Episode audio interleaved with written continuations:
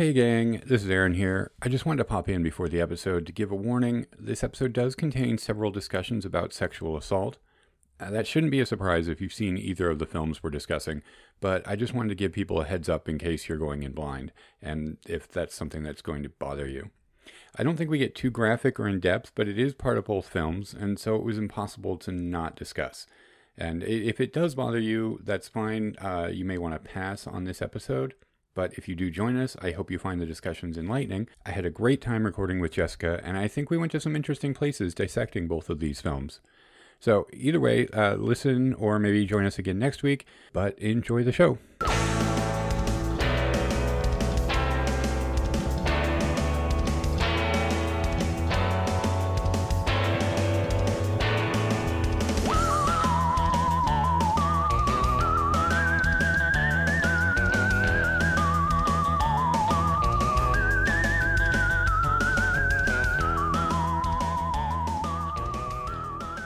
Right, everybody, welcome back. A new week, a new guest host body, a new guest host body is here.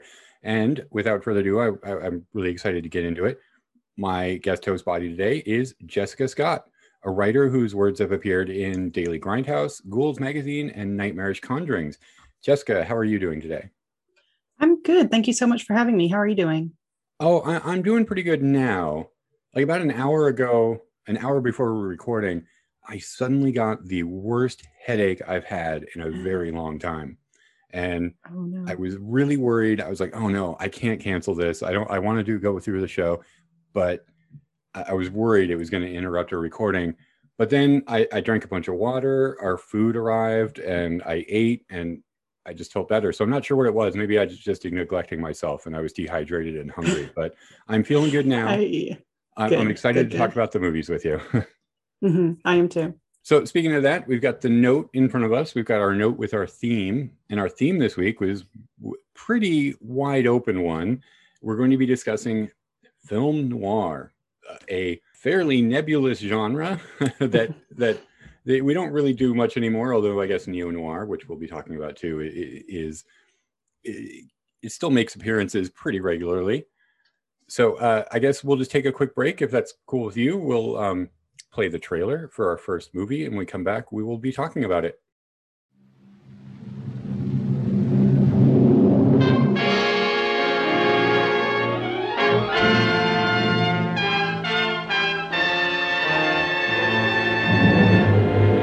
I know what you're gonna hand me even before you open your mouths.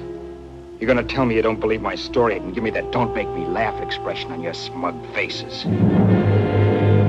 Look, I'll tell you what. You stay put out there, I'll come to you. Let's get married right away. How far are you going? L.A.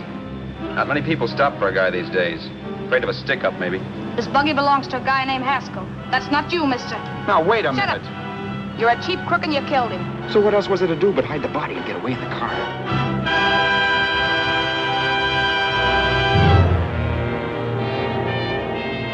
Your eyes are blue, your kisses too. Even if you did tell the cops I was in on it with you, what could they do to me? I can't believe that you're in love with me. Are you Charles Haskell, Jr.? Yes. There was no time to lose. Every minute I had to be Charles Haskell was dangerous. Hey, you, this your car? By that time, I'd done just what the police would say I did, even if I didn't. Maybe it's a good thing you met me. You'd have got yourself caught sure. Whichever way you turn, fate sticks out a foot to trip you.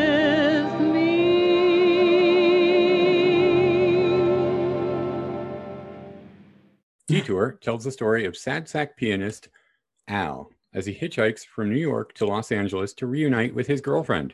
At first, luck seems to be on his side as he's picked up by a gregarious bookie who himself is headed to LA. But when the bookie, Haskell, dies accidentally, Al hides his body, afraid that he'll be blamed for the murder, and assumes Haskell's identity. It isn't long before he picks up another hitchhiker, Vera, a wild and angry woman who knows Al is not who he's pretending to be. And that is Detour. Like uh, th- this plot is fairly bare bones. This is kind of a, a noir film that is really straight to the point. For a movie called Detour, there is not a lot of detouring in the movie itself. It is it, it is so completely kind of bare bones and exactly what it's trying to be. This is a movie that is now canonized as a classic.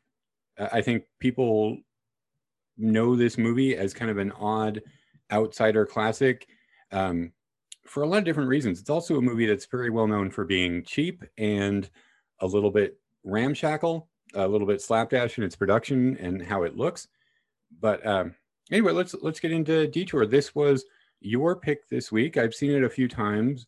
Why don't you start us off? Just what are your feelings? Why did you pick this as your noir film? Uh, Well, first of all, it's I'm a huge film noir fan, and this is my absolute favorite noir film. I p- part of that is for the reasons that you've already mentioned. That uh, to me, um, the fact that it's bare bones, it just means it's lean. I like noir films that are lean and grimy and mean and nasty. I, I like them as dark and bleak as possible, and I don't think you can get much more bleak and nasty than Detour in a lot of ways. This is far and away my favorite noir film, even though I there are many that I love in the genre. Um, I saw this for the first time.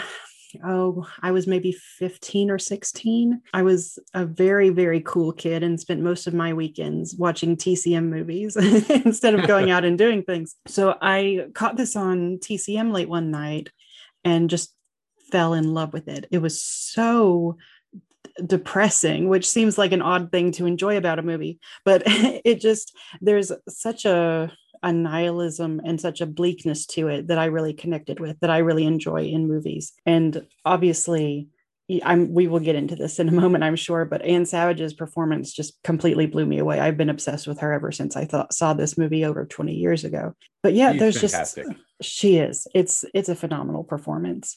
Um, but yeah, there's just something about the charm of the low budget aesthetic and kind of the the craftiness of it. I, I really admire films that take a very small amount of money and do an amazing amount of storytelling with it. Not that I don't appreciate films with huge budgets that you know accomplish a lot with you know huge effects or huge set pieces or anything like that, but I really like films that do a lot with a little.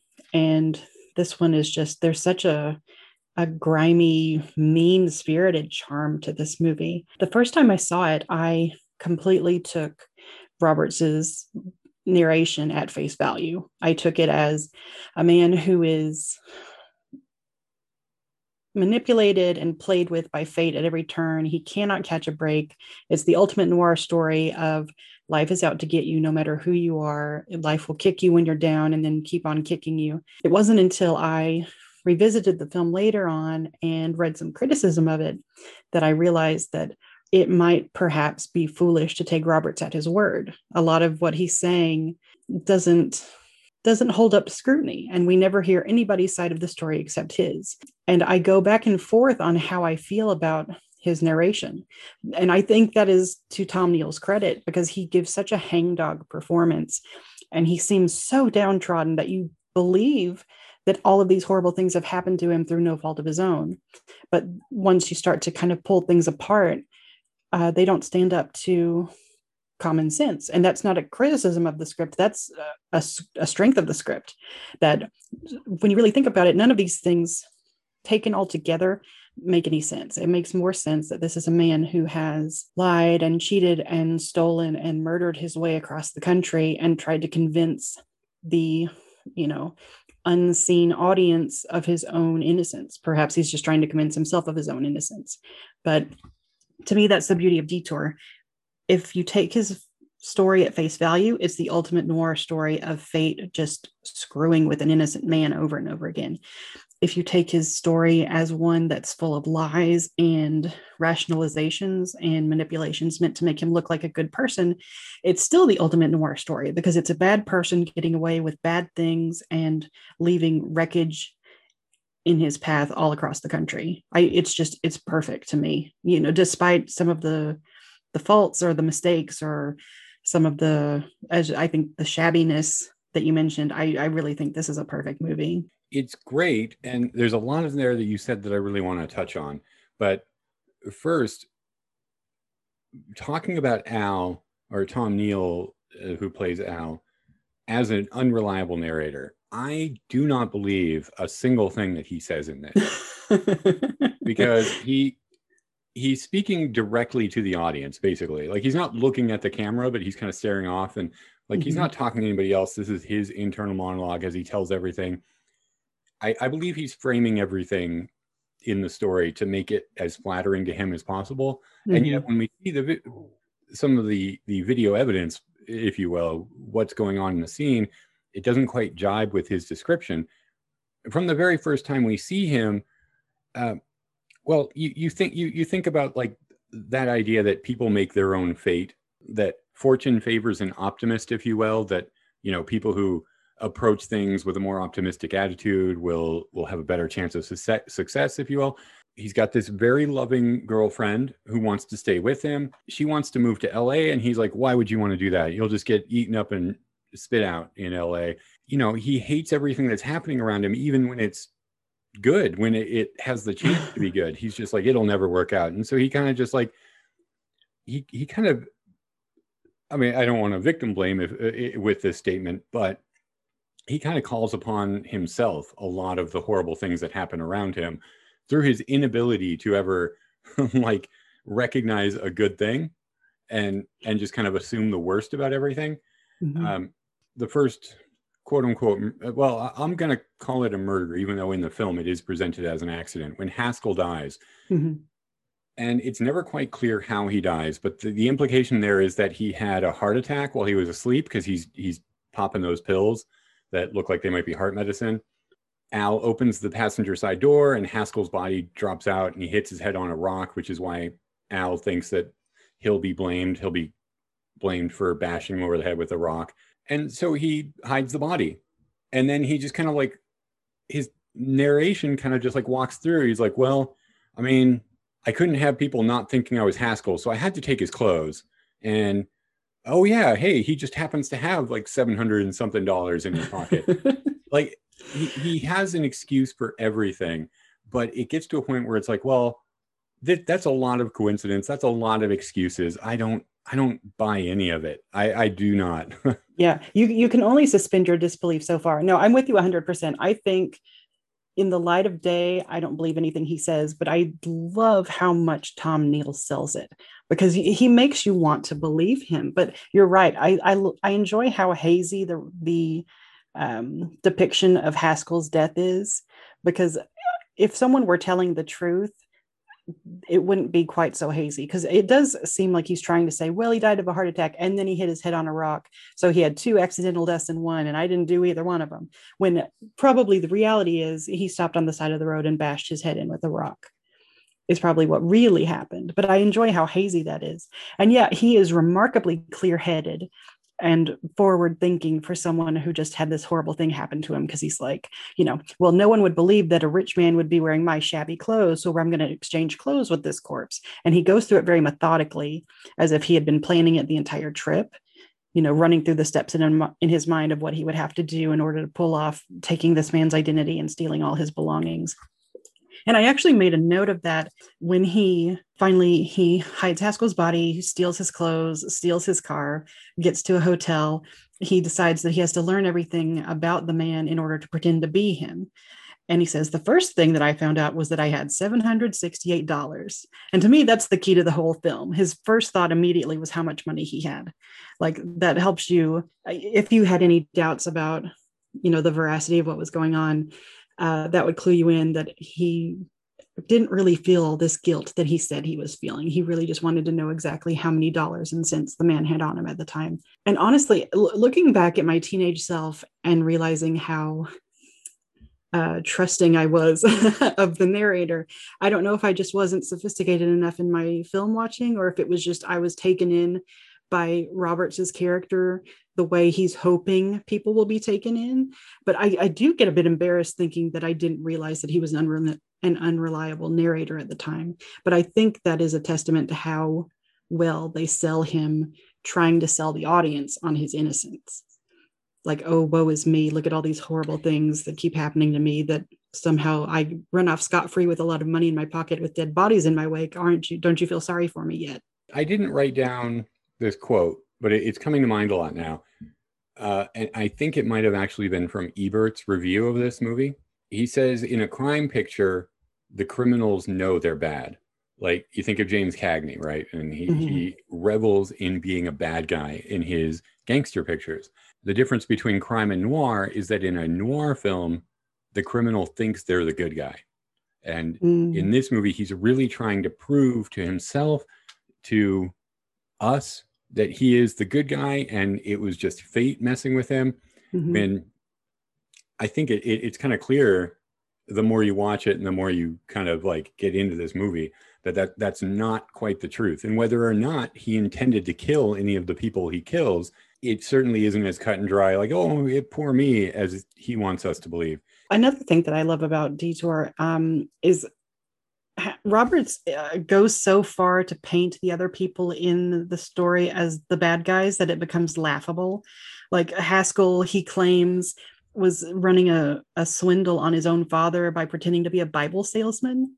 Like he's going so far out of his way to be like, well, these were actually the bad guys here. I'm a good guy. Um, and you've got, you know, this man pretending to you know, conning his own father by pretending to be a Bible salesman. And Vera is just the most, the fiercest, most frightening femme fatale in noir history. Like he makes her out to be just completely feral and terrifying. Again, trying to make himself look better in comparison. Um, so you wonder what the real Haskell and the real Vera were like. Um, even though I I wouldn't trade anything in the world for seeing Ann Savage's performance as Vera.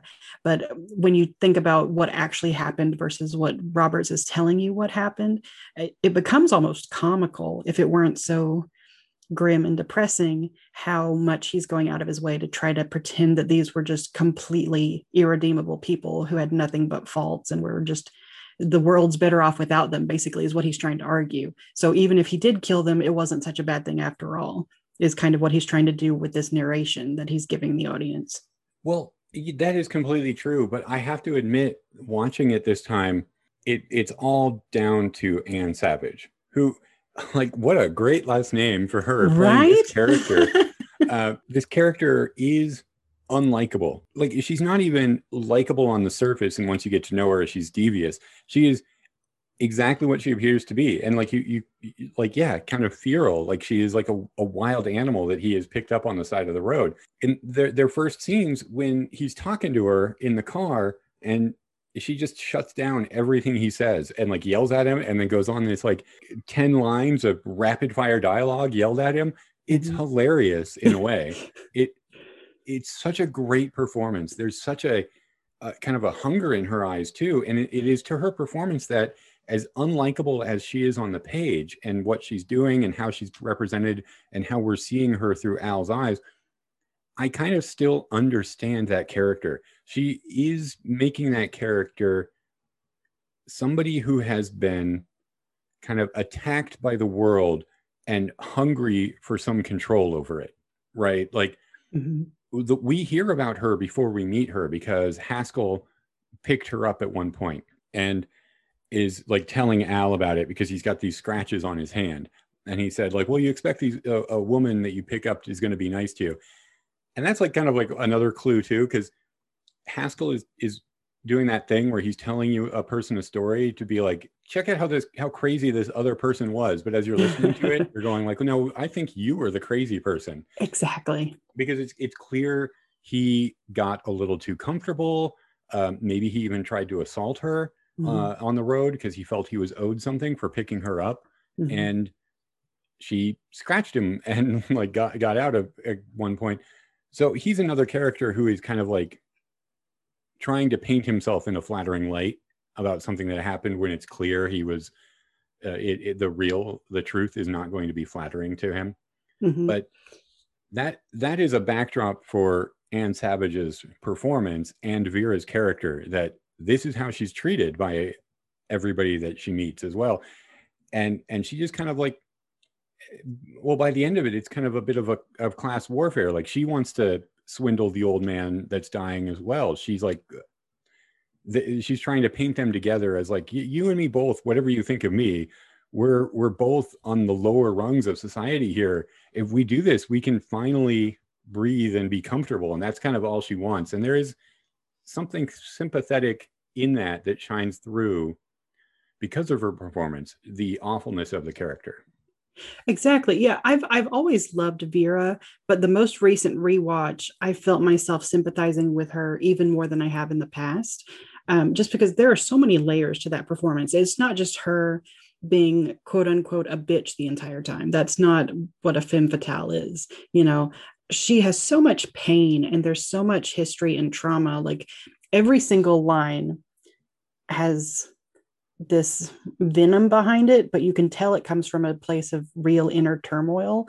Like she says something about, you know, the cops are no friends of mine. And you can tell that she's been mistreated by the police. You can tell, like you said, I think it's pretty clear that Haskell at least tried to sexually assault her. And, you know, she's had to fight him off. And I'm certain that's not the first time she's had to fight off a man like that, especially being a woman alone on the road.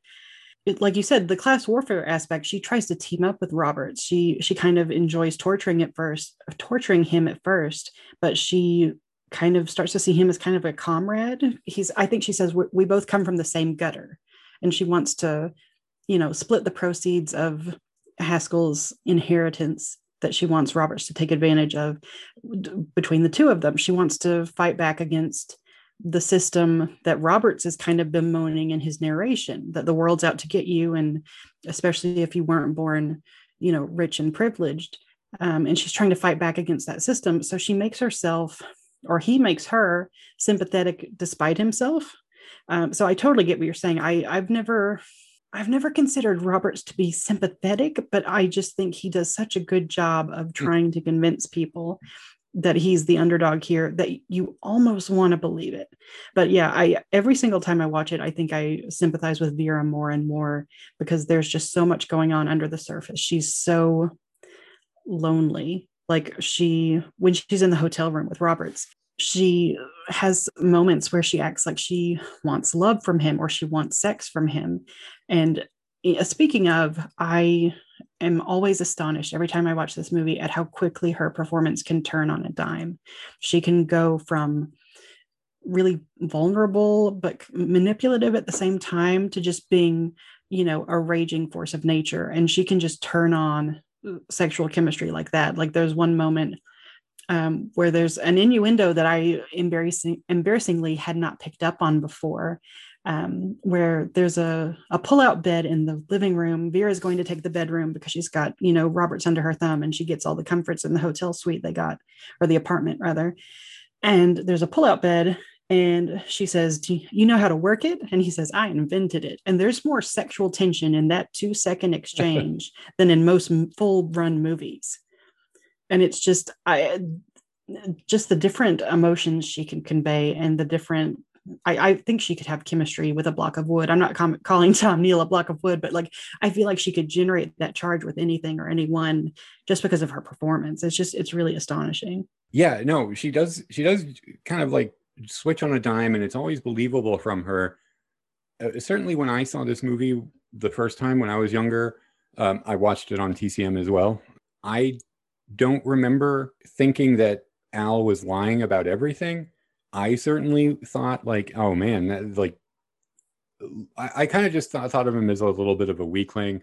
weakling is not the right word, but just kind of a, a guy who is just accepting of horrible things happening to him. Like if he had had more agency or more, if he had acted more in his own self interest, he would have avoided almost everything bad that happens in this movie.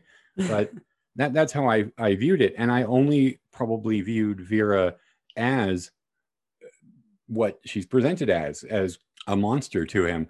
And then you know on re rewatches, I'm like, no, no, that he's he's like there's more here. I don't know how much of her portrayal I'm supposed to believe, especially the fact that they don't have sex in this movie at least not in his memory and i'm trying to or the way he's presenting it and i'm kind of like well, it doesn't make sense that he, in his position, he would turn her down, nor that he could never leave the apartment. Like, why doesn't he right. ever leave?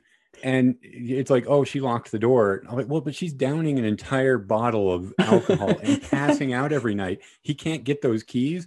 And he has a line where he says, like, my favorite game is being uh what what is how is it? He just he he basically says that he just like loves it when he's being controlled. And so I think he's trying to make it seem like he couldn't do anything but stay there. But I think in the reality of things, he is enjoying Vera. He he is getting something out of this, and he's kind of trying to paint it as like, oh, woe is me. Right. Yeah, I I agree. I I think in his recollection, because his whole point from going to New York to California is to find Sue, his girlfriend, whom he is supposedly meeting to get married to. But again, this is all from his recollection, so it might not be the, the case.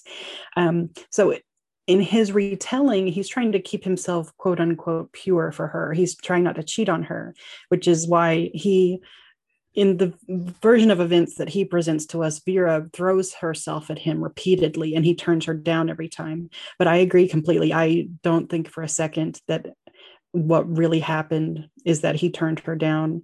Um, I, I don't think for a second that he spurned her advances like that. Well, it, it's also interesting because he calls Sue a couple of times. Mhm. And the first time, he is talking a lot. it is the most ridiculously one-sided conversation. He's like, "What's that? A train? No, I'm gonna uh, like." He he doesn't ever give her a chance to reply. Like we only see him in the phone booth talking, and he is really weird. And you can kind of like say like, "Oh, that's what this movie is doing," but it, it doesn't seem natural. And the only shot we get of Sue is at the end of the conversation. She's just sitting in a chair with the phone in her hands, and she puts it down. And it's like, well, how much of that conversation actually happened? Like, did Sue actually say anything back to him, or is he just like projecting everything? And the other time he calls her later on, he, he kind of hangs up before he can talk to her. He gets scared that he'll get found out because uh, Vera's in the next room. Mhm. And that's another one where, where she says hello and then hangs up the phone. And it's like, well, what is their relationship? Is she actually hoping that he shows up? It, maybe she's moved on, or maybe like maybe she doesn't even know that he's there. I, I I'm not sure. Like, I, I guess we we can only look at what's presented in the movie. It it, it doesn't. It, at a certain point, it gets useless to conjecture about what's real and what isn't. But it, it's hard to take anything in this movie at face value, especially after you've seen it a couple of times. Exactly. Like you couldn't see me, but I was gesticulating wildly while you were talking about his first phone call with her, um, because I wrote a, a very, a very terrible essay on this movie that has Oh. not, that justifiably has not seen the light of day. But one of the things I mentioned was that phone call that you know you can write off a certain amount of that to perhaps the film style at the time. It's like, what's that just say? He's been in the bank for five hours and you can't get him, you know, like where somebody responds to something that's clearly not happening. But it goes further than that. Like he's speaking very rapidly, he's talking a lot, he's pretending to take in a lot of information that he could not physically be hearing from Sue on the other end in the amount of time that he's having this conversation. Um, so that I think that's an early inkling that this like you said things are not as they seem. He is not being truthful. Um, and again you never see or hear her speak. You just see her smiling on the other end for half a second um, so i i think that's a key early scene that pushes things just a little too far makes them just a little too unreliable slightly nightmarish in that you know he's rushing through this story about what supposedly happened on the telephone but really didn't so i just i just wanted to echo that because i got very excited that you mentioned that because Well, yeah. The, plus, there's there is a um, we we've kind of danced around a little bit the the cheapness, or we've mentioned the cheapness of this movie, and a lot's been made about that, and we'll, we'll, we'll we can go into it more, but a lot of it boils down to the worst rear projection you're likely to see when they're driving. uh, the fact that the film has been clearly flipped so that we're seeing the mirror image of what's supposed to be happening because Al keeps getting in on the wrong side of the the car like the the driver is on the right hand side of the car yeah that always confused me which, which I think I heard an explanation, and it makes sense to me that he did that because he filmed everything a certain way. Uh, uh, Ulmer, that is Edgar G. Ulmer, filmed everything a certain way, and then in editing they realized like, oh, he's going from right to left in the movie, from east to west coast. We should flip it so it, the film grammar makes sense of which way the cars are Ah. going Mhm. That kind of makes sense. But also, there is a certain point where the for lack of a better word, cheapness of it becomes kind of a, an artistic tool on its own, where it starts to just make the film not feel completely real. Like things are a little too empty. The the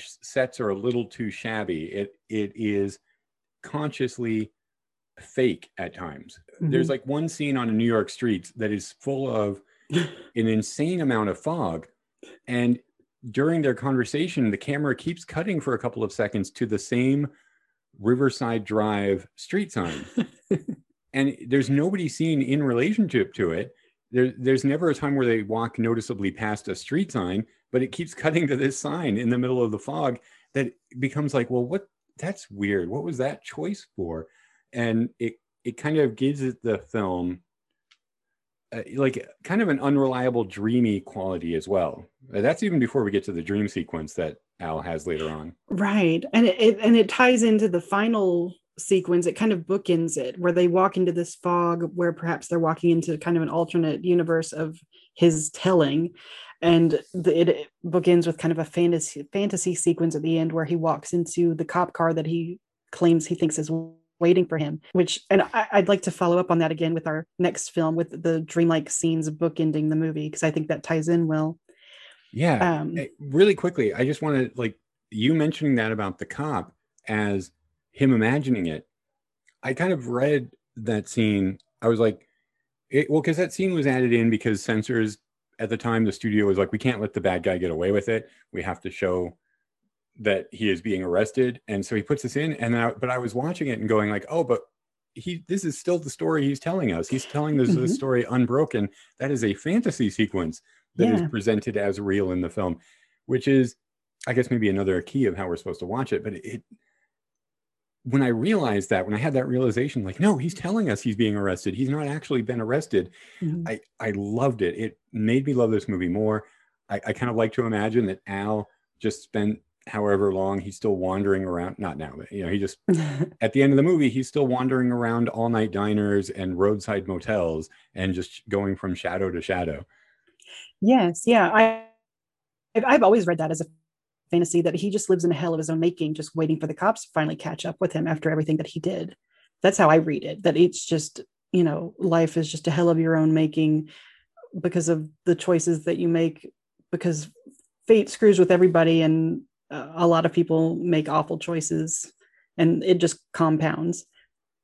That's that's how i read it. That's why i i love endings like that that are just it's it's more depressing that he's walking around in this eternal guilt than if he gets picked up by the cops. And i i love that ending. I love that implication that he's just like you said haunting you know late night diners and being rude to waitresses for the rest of his life because he's got this shadow hanging over him. And and there's nowhere for him to go. In a way him being arrested is kind of like well he, he may get the death penalty. Otherwise he may have a place to live for the rest of his life because by the end of the movie he can't pretend to be haskell because haskell is being sought for vera's death. We haven't talked about that Haskell is being sought, and he says that his his real name Al is dead, and I'm not quite sure how that came about. I but, think but, because um, they found Al's clothing and identification on Haskell's body. That's right. That's right. So he's kind of stuck. He can't be anywhere, mm-hmm. and that's why he's just like wandering the roadside, which is maybe a more poetic justice for him, and definitely it is a less happy ending for him. Right like I said, we were ta- well when talking about the cheapness of this movie. As I was reading up on it, uh, everything everybody talks about how it's a poverty poverty row B film, that it was filmed. Uh, the the story is it was filmed under a week for a very low budget. But as I was reading more about it, the budget was actually around a hundred thousand dollars, which is still not like a big budget movie back then. Um, and the production slate for this listed 14 filming days and then I, saw I think um, Ann Savage in her autobiography claimed that she worked for four weeks on the film. So it it maybe wasn't as threadbare as, as they they made it out. Mm-hmm. And certainly the movie was I was surprised to find was well received at the time. Like it, it got mostly positive reviews. Yeah, because I it seemed to be kind of a not a lost film, but it it didn't seem to have as much critical notice in later years, it certainly wasn't one that I heard a lot about. Obviously, both of us saw it on TCM, so it wasn't, you know, really lost, but you don't hear it mentioned in the same breath as you know double indemnity or the postman always rings twice or things like that. You don't you don't hear as much about it as others. And obviously i can see that from a production quality standpoint. Um, but i think as as a film it stands among those as one of the greatest noir films ever yeah i think a lot of that is due to the fact that the the rights were never or the copyright was Ah, never true. renewed it fell into public domain and so Mhm.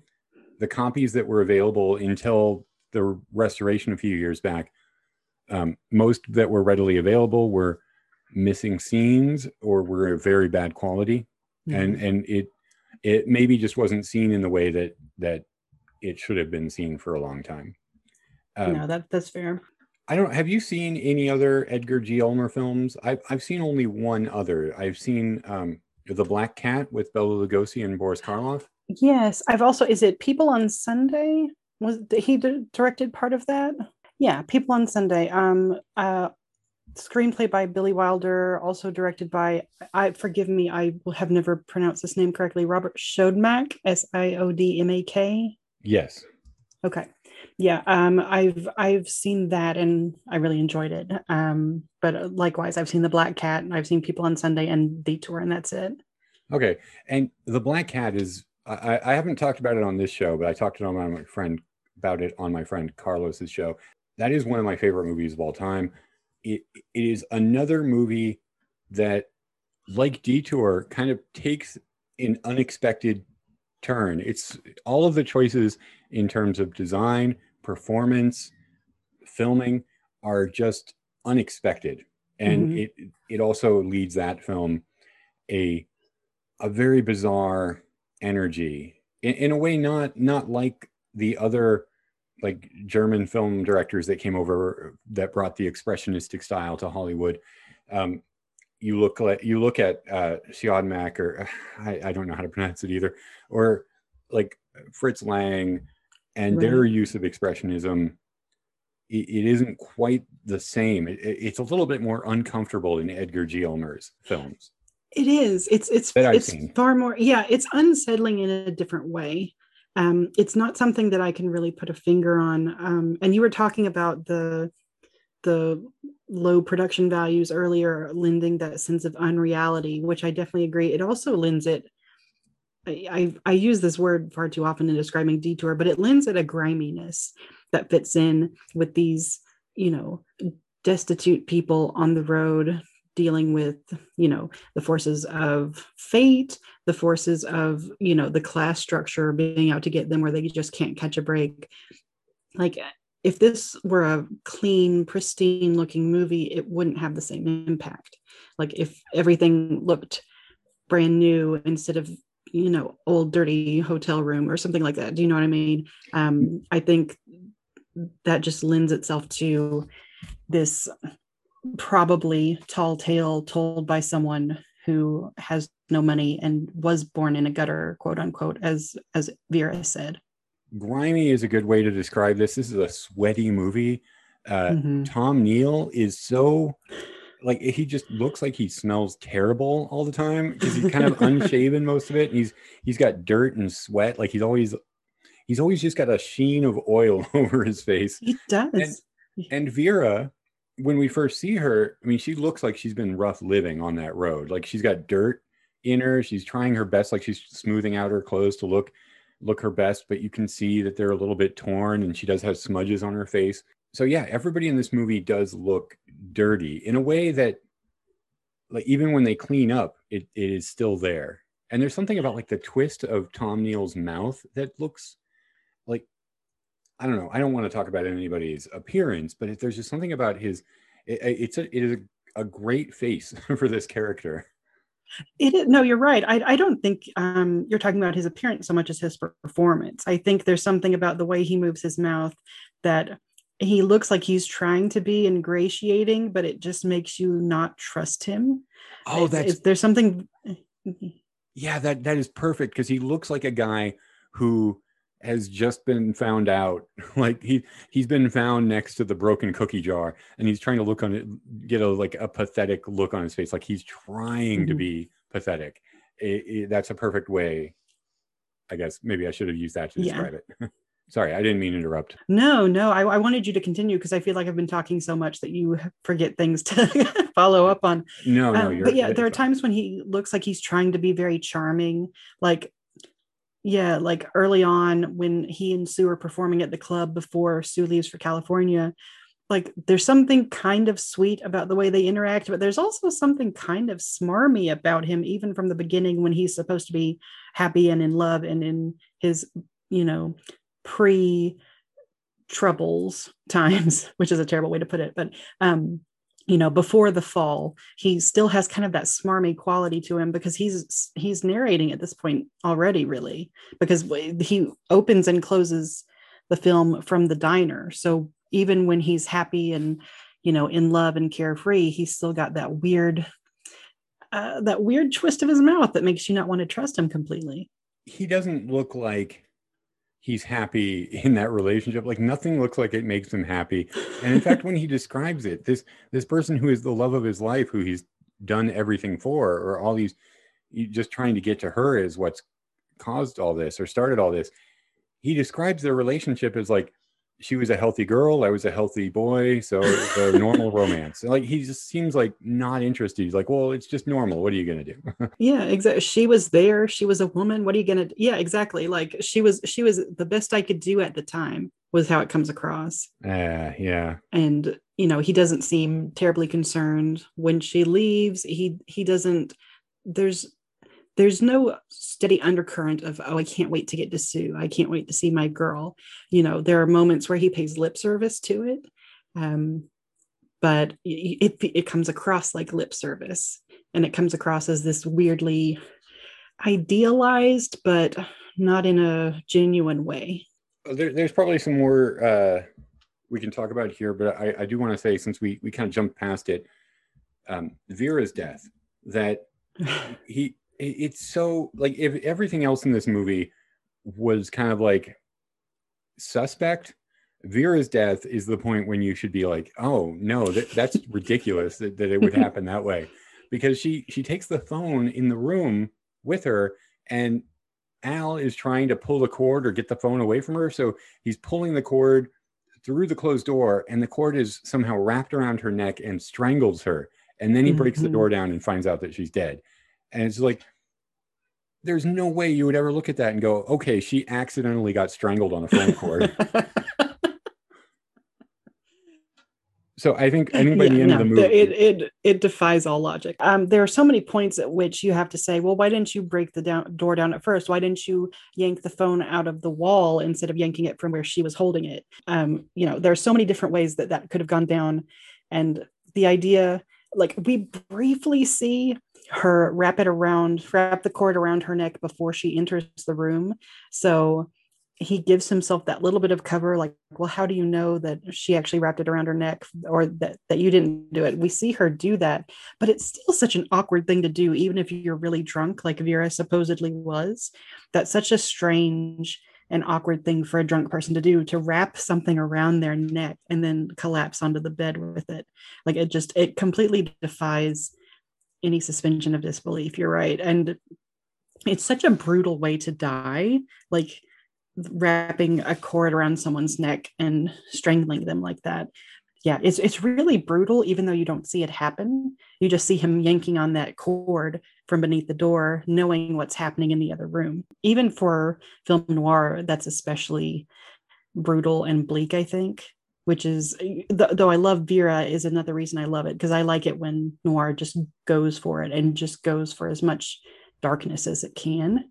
So Yeah. when I was doing my research, I, some people saw me tweet that uh, Ann Savage was on an episode of Saved by the Bell, which just blew my mind because I that was my first um, introduction to her, and I didn't know it at the time. Um, but far uh, sadder, I think, and more in keeping with the detour was how Tom Neal ended up. Um, he evidently was a very successful amateur boxer, so um, was quite a good fighter and he was in a bit of a love triangle with is it Franchot Tone? Is that how you pronounce the first Yeah, I name? I, so. think. And uh, is it uh, Barbara Payton? I believe.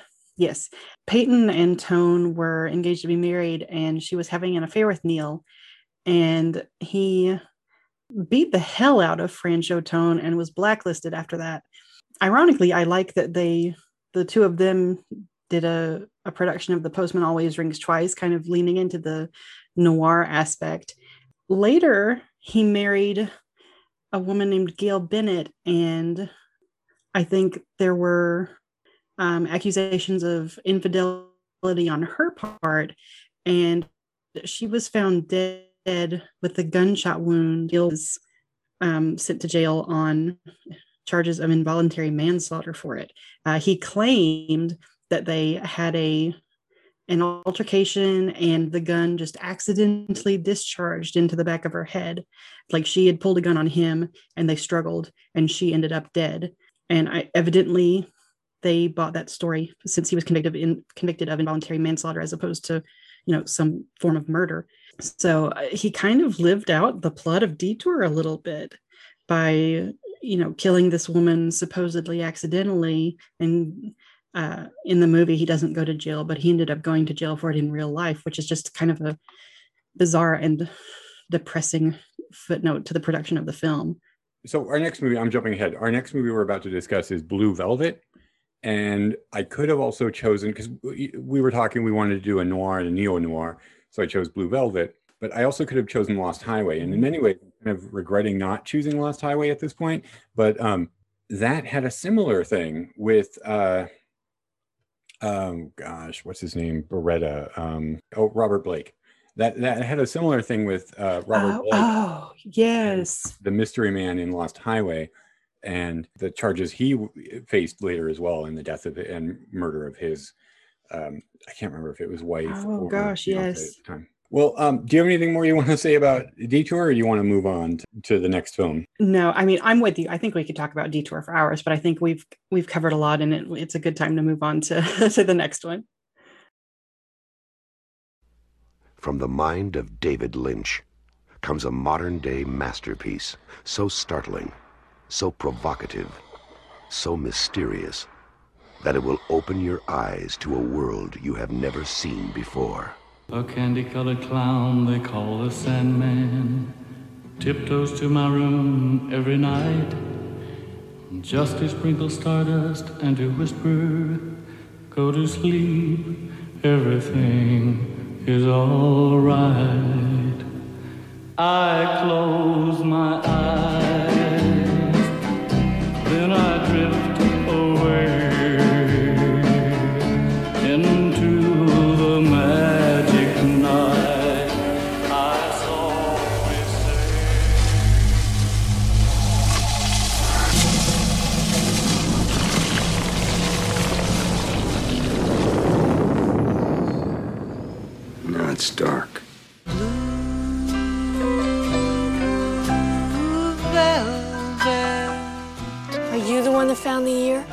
One name that keeps coming up is this woman's singer.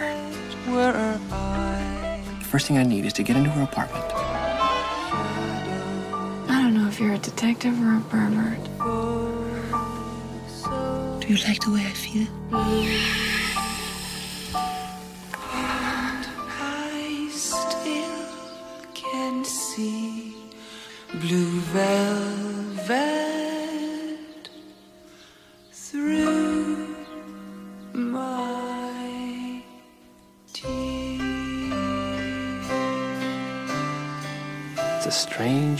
Isn't it? Returning home from college to help out when his father faces serious medical issues, Jeffrey Beaumont, played by Kyle MacLachlan, finds a severed ear in an empty field, which leads into the shockingly dark world of Frank Booth, full of drugs, violence, murder, and rape. David Lynch's 1985 exploration of the secrets behind white picket fences and perfectly manicured lawns remains today just as shocking was, as when it was first released. This was my pick. Um, people who listen to the show know that I love David Lynch. I never pass up a chance to talk about him. And I know I, I said a minute ago I should have chosen Lost Highway, but I chose this. And primarily, I chose this because, like Detour, it is it, it is not afraid to get very grimy and very dark. And like Detour, it has a certain dreamlike quality around the edges, which is something Lynch is known for. But in this film, I think he kind of limits that a little bit to the edges, where a lot of the film does seem a little bit straightforward in a way when compared to something like Lost Highway or the weirder stuff in in Twin Peaks or Mulholland Drive.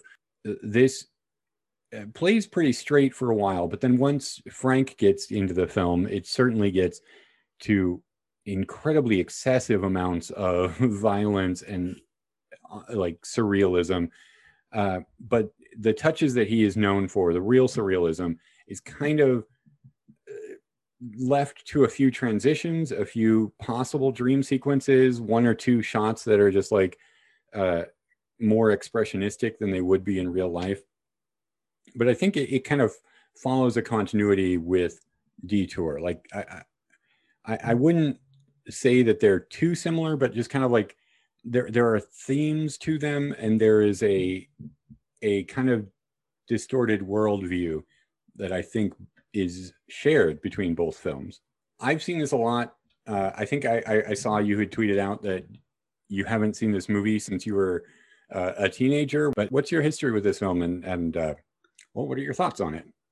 Um, yeah, it's true. Like I, I again, I'm kind of embarrassed to admit this. I went through a quote unquote cinephile phase in my teens and early 20s, and then for various reasons, haven't watched as much capital C cinema as I should um, in my late 20s and now 30s. I'm trying to correct that and go back and fill in spots that I've neglected and revisit movies that, you know, like with Blue Velvet. Um, that I just need to see again because it's this is not a movie that you should watch only every 20 years. um, but yeah, I, I saw it for the first time. I was 14 or 15. I think I think my first Lynch movie was Eraserhead. I had seen it a year or two prior to Blue Velvet, and I, I loved Eraserhead. And I am a huge fan of surrealism and dream logic. I connect very deeply to artists who work with you know the symbolism of dreams and the feeling of dreams it just connects to me on a really visceral level. So i connected with lynch pretty early on even though i regrettably have not watched all of his filmography. But yeah i i loved the movie. I don't remember being shocked by the violence or anything. I just remember being shocked by uh, how much I how much I loved it, how different it made me feel. I I really connected to that dreamlike quality. But yeah, like like I tweeted out that this is a I've seen this movie a total of two times. Uh, one of them was last week, and the other time was when I more than 20 years ago. And it was a really interesting experience because there are certain movies I don't remember every single film that I've ever watched, but there are certain films that I remember what I was wearing, what the weather was like, what time of day it was, where I was sitting, what room I was in when I watched it, how I felt, how I felt physically, how my how it made me feel intellectually and emotionally and psychologically.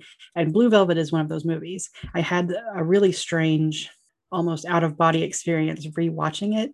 Uh, because I felt like I was watching it for the first time, but I also felt like I was transported back to my 14, 15 year old self and kind of having this new galaxy of cinema opened up in front of me and realizing the different ways that filmmakers can tell stories and the different stories that are out there to be told.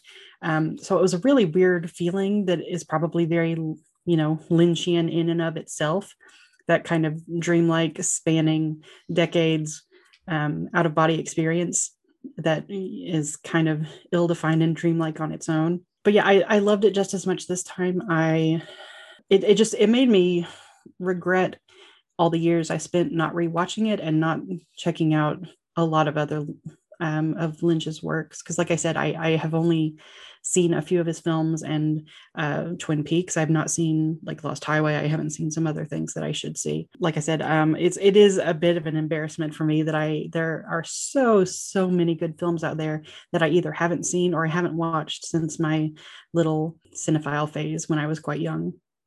Oh no, I I, I think I I'm in the same boat where I went through a couple of years of devouring so much and watching so much and specifically going out of my way to rent black and white movies whenever my family would go up to blockbuster in their tiny little classics section or um, like i would i would specifically look for films that i had seen mentioned in like these lists or or you know Mhm. th- that seemed like cinephile 101 Yeah. and through my 20s and now i'm in my early 40s and i just I, I still do that, but it is not as much. Now I'm I'm kind of like I'm not nearly as focused. I just kind of like hop all over the place with how I watch film. But Mhm. Lynch is Lynch is like I've said, one of my favorite directors, if not my favorite director.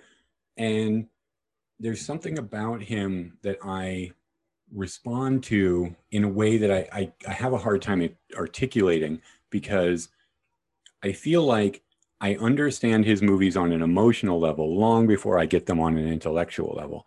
I've actually stopped reading a lot of analysis of his film because I would read these things about how or what like Lost Highway means or what it, what Mulholland Drive means, and I would be like, oh, that makes a lot of sense.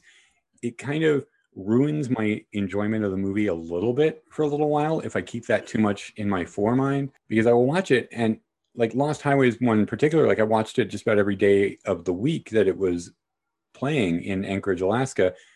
And I went several times with different friends each time. And every night I would have a different conversation and a different idea about what the film meant. I, I feel like a lot of people will look at it and go like, oh, this is what the film means. This is what the, the symbols mean. I look at it and I'm like, well, this is what the film makes me feel.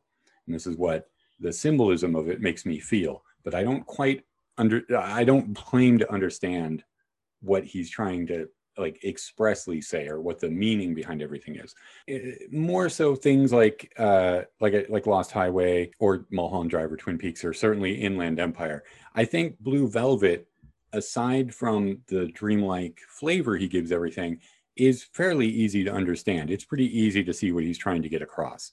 You said this movie like it, it didn't quite shock you with its violence or how extreme it was I, I was maybe a little older than you. Maybe I, I was just a little sheltered because it was kind of at the the height of when I was getting into film, and I hadn't seen too many movies like this. Where, man, no, that that first introduction of Frank, and that kind of ritualistic rape that, that happens with him and does Isabella Rossellini. At, at first, you're kind of like it's shocking in a way that is disturbing, partly because you're also laughing a little bit about how weird Dennis Hopper is in the scene and how so over the top he is that it becomes incredibly unrealistic. Or that scene later on where where Isabella Bella Rossellini appears out of the bushes and she's naked and bruised and cut, and like she's saying like he put his disease in me and she's so lost. I remember watching this and being just like not not shaken to my core, but just like holy cow, this is something like I don't know who I can share this movie with. This is not going to be for everybody. I agree. Um, there are two things I wanted to follow up on. Um, first, again, please don't let me like Lynch explain to you because obviously you know his work more much um, more intimately than I do. But to me, his work is I'm I'm fascinated by how he works. Like he's very sophisticated on an intellectual level but he does not operate on an intellectual level. He's he deals in emotional truths and he speaks directly to an audience's subconscious. And i'm always blown away by how he does that. I uh, people who can reach inside me and speak to the mystery of me speak to that part of my brain or my psyche or my soul or whatever it is there are very few people out there like that. And i'm fascinated by people like that. I have a deep abiding love for people like that. So i know what you mean about perhaps avoiding more intellectual discussions and just wanting to deal with the emotional truth of it. Because that's it's i'm not trying to say it's just about feeling because there's quite a bit of um, wit and intellect to it. But to me it's more about uh, maybe leaving the unexplainable unexplained and just appreciating it on a level where you just feel it. But also, uh, your point about not being shocked by the violence. I, I was having a conversation on Twitter with someone a while ago about when I was younger, I think I was more numb to things like violence and trauma, perhaps because I had not experienced it at that point to that extent. I because you know, as you age, unfortunately, a lot of people experience different kinds of trauma, and that makes it perhaps easier to empathize with fictional characters when they go through similar things, or even if it's not similar, but watching someone go through a trauma, it affects me much more deeply now. And I felt myself not being shocked by the violence this time around, but it it I was more shaken than I was the first time, I think. You know, I, I was still a teenager myself, and I was still primarily used to watching whatever my family rented, you know, and I, I was I was into horror, so I would get horror films, but I wasn't used to seeing this in a in a movie that kind of looked like this. Like like sometimes you, you yeah. you get a movie and you think like, okay, this is going to be a safe movie and it'll have something in it that's like, whoa, I didn't expect that. And then sometimes you know, like, oh, this is an independent film, so all bets are off. Um, and I just hadn't been able to tell the difference at the time, and, and especially because this film has so many trappings of classic cinema like the opening and that that very tasteful cursive that everything is written in in the credits it's against that gently that gently blowing blue velvet curtain it looks like mm-hmm. it is a prestige film from the 40s or 50s in color. Exactly. Jumping off of like being kind of a prestige film from the 40s or 50s i guess we can get right into the movie. But i kind of want to talk about this this is just like jumping into my mind. Laura dern in this movie and laura dern's great all the time Mm-hmm. Lynch gives her one of the best film entrances. she emerges from the shadows of that tree and the music swells and and it, that's what i'm saying it does feel like such a such a classic film he's consciously using hollywood's past in this as part of like the like like this is a fantasy kind of thing to like kind of get you into like sucker you into thinking that this is a a safe and pleasant fantasy that is being presented to you from Hollywood. Mm-hmm. Yeah, that's such a gorgeous moment, but it's also so eerie. Like there's a horror movie element to it with someone emerging out of the shadows like that. Like it's a weird tension between, you know, this beautiful meeting the love of your life moment and this kind of terrifying moment at the same time with someone coming out of the shadows. And you know the the colors and the all the cinematography everything feels hyper real. So even the beautiful moments have that edge of feeling not quite right feeling just a little unsettling and off-putting. So even when you know you've got these two gorgeous human beings on screen being very cute together there's something just not quite right about it which i really love. That's also there like something i would not have noticed as a kid well a teen and I certainly cannot help but notice now is Jeffrey, played by Kyle MacLachlan, who is, I don't know, uh, he, there's not something not right about him. And very clearly, there, there is there is voyeurism in him, of course, but he's presented and acted as he's just this like aw shucks little dweeb. You know, he's such a dork. The the chicken walk that he he says, like his jokes and yeah there's that scene at his father's hardware store where he holds up his fingers to the blind man and it's like, How many fingers? And the guy says four. And he's like, I don't know how you do it. But it's so clearly like it's so clearly visible that the man standing next to the blind guy is tapping on the shoulders the number of fingers that are being held up. And like, well, Jeffrey, what do you, you you don't see that? So he's he's like presented as so innocent and naive, but there's such a there is a darkness in him that becomes much more apparent as the film goes along because eh, eh, the deeper he gets into this mystery the more he certainly is still conflicted by it but the more he is seduced by it. Uh, uh, quite literally with isabella rossellini at, at a certain point. Right. Yeah there's there's such an i'm so fascinated by kyle maclachlan as an actor because there's always this undercurrent with him. Just i've never seen him play anything straightforward. There's always an undertone of menace or darkness or that sometimes he's aware of and sometimes he's not uh, meaning his character i mean. Sometimes the character knows that he's hiding something and sometimes the character is completely unaware that things are kind of boiling under the surface. But i've never ever seen him play something straightforward. It's it's always you know it's not necessarily an innocent like jeffrey but you know in this film he definitely he's he's kind of he's very alluring because he is a physically attractive man and he he's coming across very charming in some of the things he's saying but there's you're right there's something just not quite right about jeffrey from the very beginning. So you've only seen this twice. I'm assuming you have not seen any of the deleted scenes? I've not no. Okay so the i don't have the new criterion edition which apparently has more deleted scenes, but there's about 20 to 30 minutes of deleted scenes on the Blu-ray I do have. There's an entire deleted subplot of Jeffrey at college where he's kind of at a party and he's he's basically watching a sexual assault about to happen. Like a, basically he's about he's watching a date rape about to happen. And he's doing the thing where he's like hiding in the shadows like he does when he hides in the uh, closet later on mm-hmm. where it really paints him in, in an unflattering light but also really does foreshadow what is going to happen with him. It's not that i don't like it. I think i think seeing a full cut of those movie this movie would be interesting. And of course, David Lynch had Final Cut, so he he only cut things that he wanted to cut out.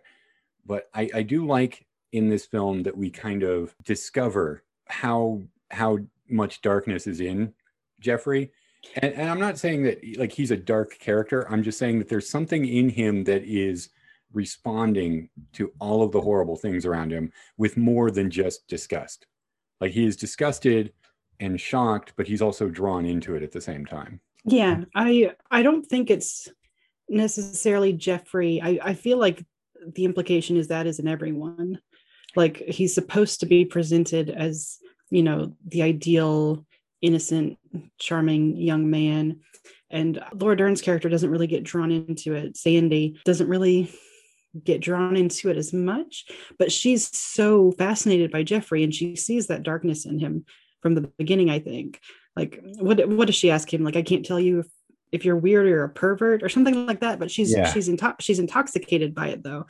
So she's seduced by it as well and she's like this platonic ideal of the innocent with you know her beauty and the blonde hair and the you know innocent clothing and the way she enters you know. But yeah so i i i feel like it's it's there in everyone and obviously you know that's a recurring theme with lynch is the things hiding underneath the surface of even the most ideal looking lives. But yeah i with jeffrey uh, there there's definitely more going on there than just your typical um you know seedy underbelly of the suburbs. I i, I don't know. That might just be kyle MacLachlan being kyle MacLachlan, though. No you're right. There is something like i like kyle MacLachlan a lot. There's something I, I really enjoy about him and everything but there is always a feeling that there is something underneath him that's not as wholesome as what's on the outside. And even in uh, Agent Cooper in Twin Peaks, who is kind of a paragon of just uh, uh, like of morality in that world, um, that you get the feeling that there's something darker beneath, which to be fair, the show does address like that does become a, a part of the the story later on. And it was not until this viewing, I am embarrassed to say that I started to realize how much uh, Laura Dern's character is also seduced a bit by the darkness. Like she doesn't go nearly as far, but she doesn't just help Jeffrey or like kind of like stand aside while Jeffrey does it. She is actively like interested. She wants to know as well. She's a little bit more scared. Um, she maybe has a little bit more trepidation. She is always kind of like like she changes her plans to help him break into that house. Like she is always like no i want you to go and do this. Like but she says she doesn't but then she always goes through and does it anyway without without a lot of co- uh, convincing you know? She so there is something in her that is also responding to it just not to the extent that that jeffrey does. Yeah exactly. Like she kind of pulls herself apart a little bit to try to maintain that innocence but she's she's very intrigued and wants to hear all about it. I do love how eerily this movie starts. Like that scene of Kyle MacLachlan walking through the field, and it's the second time he's looking for a rock. He's going to just toss a rock and break a beer bottle, and he finds an ear. the idea of just finding a body part in the middle of a very quiet, nice field. Obviously, there's like litter there in the field, but it's such a it's such a spooky thing. And I said when I was watching it that I laughed at Frank a lot the first time I watched it because he's so over the top that it, it does seem a little bit like parody at times, even when he's doing really horrible things. A lot of the hu- the humor in this would have would have escaped me as a teenager. Like when he takes the ear to the cop and he's like, "Okay, let's see it." Yep, that's a human ear. and then there's the editing where he's like, he's like the corner is like, it looks like the ear was cut off with a pair of scissors. Quick cut to scissors cutting the caution tape around the. I love that. There, there are jokes in this movie that I think are completely intentional. It, it is there is humor to it, and Lynch does that a lot, where he he can he can find make something incredibly sad and incredibly funny at the same time. Exactly. Uh, like I, I mean i keep talking about twin peaks. It's maybe my favorite thing ever so i keep bringing it up all the time. But there are scenes in twin peaks that i cry and laugh at the same time because it's so incredibly sad but it still makes me laugh because it's something a little bit silly about it Yeah, exactly. Like I think it ties into that, you know, tapping into emotional truths rather than intellectual ones. Like uh, tapping into different emotions at the same time. Like you said, uh, I I love. I I think I like just started laughing and clapping my hands at that transition with the scissors, um, and the the bizarre deadpan reactions, especially of Sandy's dad. Because I, there were times when I went back and forth on whether I thought Sandy's dad was in on the the conspiracy. Um, watching it the second time because I didn't remember the plot per se uh, from my you know 20 year old viewing of the movie. Um, so I wasn't sure ever if Sandy's dad was in on it with the yellow man, and I'm still not sure that it matters. i definitely thought her dad was in on it when i first saw it Mhm. uh, it just seemed like his reactions to it, especially when he shows up at the end and he's giving a look to Jeffrey and he comes up and he's like, Don't worry, Jeffrey, just be cool kind of attitude.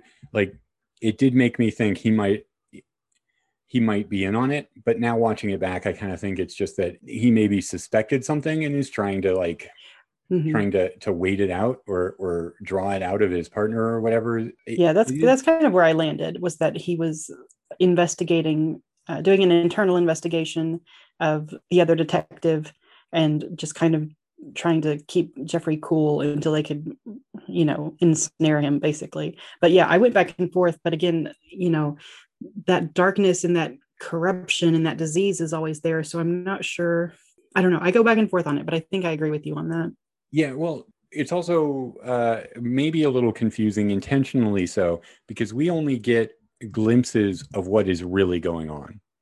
Mhm. Right? Jeffrey puts together a theory of what is happening, but it's all based on only what he sees. He doesn't know what the full relationships of, of everybody are. And True. we we are diving into the deep end in a way of of the darkness in this very perfect picturesque looking town and yet it, it- the implication is always there is that it, it goes deeper that we're only seeing this bit and he might there might be further depths for him to go to but he clearly like luckily maybe gets out of it in time by the end. The things are fuzzy around the edges and intentionally so obviously. You know you talked about things being dream like at the edges. Like i talked earlier about kind of the hyper reality of it and it not feeling everything feeling just a little off. The colors are just a little too bright in the kind of idyllic se- sequences. And i just I, I love how just turning the saturation up lends an eeriness and an unsettling nature to things that are supposed to be happy. Yeah well especially we're jumping all over the place. We don't need to go chronologically here. But especially I'm when sorry. no no i'm i'm perfectly happy with it. I didn't mean to i didn't mean to say that as it's a bad thing um, because I, I just i just realized i really wanted to get to talking about the ending but there's still a lot in between. And so this is giving me a good opportunity to go to the ending. But you talk about the the about that and it works so well too at the ending where after all of this darkness we get the happiest ending possible. And yet there's still lynch still throws in not uh, kind of like little touches that let us know this isn't quite reality. Like the darkness is still there. These characters have just decided to ignore it. Like um yes. the the ending it, the movie ends and Jeffrey is like sitting out in the backyard while his aunts and girlfriend, his high school girlfriend, are making lunch for him inside and they call him in and it's a perfect sunny day. He goes inside, like his aunts are there, his girlfriend's there, his girlfriend's parents are there socializing as well. Like it's it's like the hero the heroes of the movie are like, here we are, we're like that adventure is over. Now we're just having some dinner. It, it's almost a Wizard of Oz ending where he wakes up and he's like, and you were there, and you were there, and you were there. But there's something about it that's so happy that makes you suspicious, especially after what we've seen before, which he puts a, a real nail into with that fake fake robin clockwork bird which which was a choice. It was a conscious choice to use basically what amounts to a child's toy bird yeah. as, as a symbol of the robins have come back. And of course there's that scene earlier where sue was talking about the robins represent love in the darkness of the world and so we get this image of happiness and love has returned to the world but it is fake. And it's holding in its mouth a beetle a, a bug uh, a, yeah. the, the darkness. So it does feel a bit like like like the it's contradictory in a way because the movie ends and on its surface it looks like jeffrey is waking up from a bad dream to reality. And yet the way it's presented is as if he has escaped reality to a very nice dream. Exactly exactly. Like the the seedy underbelly you know i hate to keep using that phrase i apologize but you know this uh, underworld that represents the reality of his town and the reality of his life that he never recognized before that's the reality. And it does it feels like a dream sequence like it's very artificial um and self-consciously artificial with the, the lighting and the colors and it's got this haze over it like a dream. And yeah it's got you know the beginning of the film is jeffrey's dad falls over and then we cut to images of the the, bugs the beetles in the dirt and that's the same beetle that the robin's holding letting them know that this decay this you know undergrowth of disgusting squirmy things that you don't want to look at is always there. And the bright cheery elements are more disturbing to me sometimes than the dark elements that show the reality because it's this glossy veneer over all these other horrible things that are happening. Um, and uh, there's something about, you know, obviously to say that a Lynch film is dreamlike is not a groundbreaking insight, but there's something about his characters in this movie, at least, that it, it feels like they're in kind of a perpetual limbo. Like they talk about having, you know, backstories, but these people seem like walking archetypes instead of people with you know years of lived experience in their past of people who live and breathe and walk around in real life. They don't feel like anything other than you know strange symbols from your own dreams. Like especially when we get into frank's henchman and ben's place where we're seeing the actual reality of the town and things get even stranger and dreamier and more you know indicative of the actual subconscious which kind of reveals you know this is what really goes on in the human mind. But yeah like i feel like i've gone all over the place with that response but i it probably is appropriate for the movie because this is not even though it's straightforward for a lynch film it's not straightforward in terms of like perhaps detour i guess well it's deceptively straightforward actually because for a Mm. while i i was a little disappointed in how not weird this was for a lynch film because i i really i really respond to lynch's more out there surrealism like I- Right. i i love it when he gets really strange Mhm. and for a while this one disappointed me because it i felt it didn't do that i mean it did it in the fact that what we're seeing that people are doing really strange things like like uh ben uh, dean stockwell as ben. Holy cow. Like we're seeing we're seeing ben's lip syncing uh to in dreams to a roy orbison song with a, Mhm. a garage light in front of his face and this that feels weird. But the movie itself to me felt like like well that's that that's kind of normal. And i, I don't like that yeah. as much i don't like that as much as the other stuff lynch does but the more you dig into this movie the stranger it really is. And it, it has just as much of the the kind of strange disturbing surrealism as some of his other films. And it it is a trick that he does in the movie itself. It's just like the surface looks kind of normal but when you get into it like it's very strange. Exactly. Like i, I found myself especially at ben's place um, just just because i love brad dourif as a performer i found myself searching the frame for the background and seeing what the other actors were doing besides dean stockwell brad dourif might have my favorite performance in this movie even though he's a pretty minor character you just Um, so a couple of times but god he is so magnetic on screen He is. It's just this. Oh my goodness, I can't keep my eyes off of him. Like just jumping up on the arm of a couch, and you know, just the way he moves and the way he looks at people. The I, I fucking love his hair in this movie. Just how it hangs over his one eye. Like yes, he, he looks really like like what a weird gang Frank has, but he looks really cool. Like I, I don't know, there's just something I I I'm with you. I love Brad Dourif as a performer, and yeah, I, I love seeing him and stuff. he is, and I I'm with you. Like I think I hope this was intentional and not just me being very strange.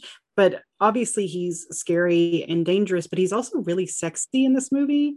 Like the weird combination of danger and sex and being attracted to things that you think you shouldn't be attracted to, I think is rolled up in that character very much. So that like I, I talked about laughing at some of the inappropriate moments in this, and I was watching. There's a documentary on the Blu-ray. They talk about filming the scene with Frank's introduction, where he uh, assaults Isabella Rossellini, Mm. and is you know doing the amyl nitrate or nitrous oxide. They they never quite explain what it is, but Right. it looks like it's probably nitrous. And he's you know he's saying all that weird stuff and he's th- putting the blue velvet in his mouth and in that that scene isabella rossellini or in the documentary isabella rossellini talks about how they were filming that and david lynch couldn't stop laughing that he was laughing the entire time that frank was doing all these things and he, she would ask him like what's so funny? What are you laughing about? And he's like i don't know. It's just so ridiculous. And that she didn't understand why he was laughing. And that years later she watched the film and realized that she couldn't stop laughing watching the scene either.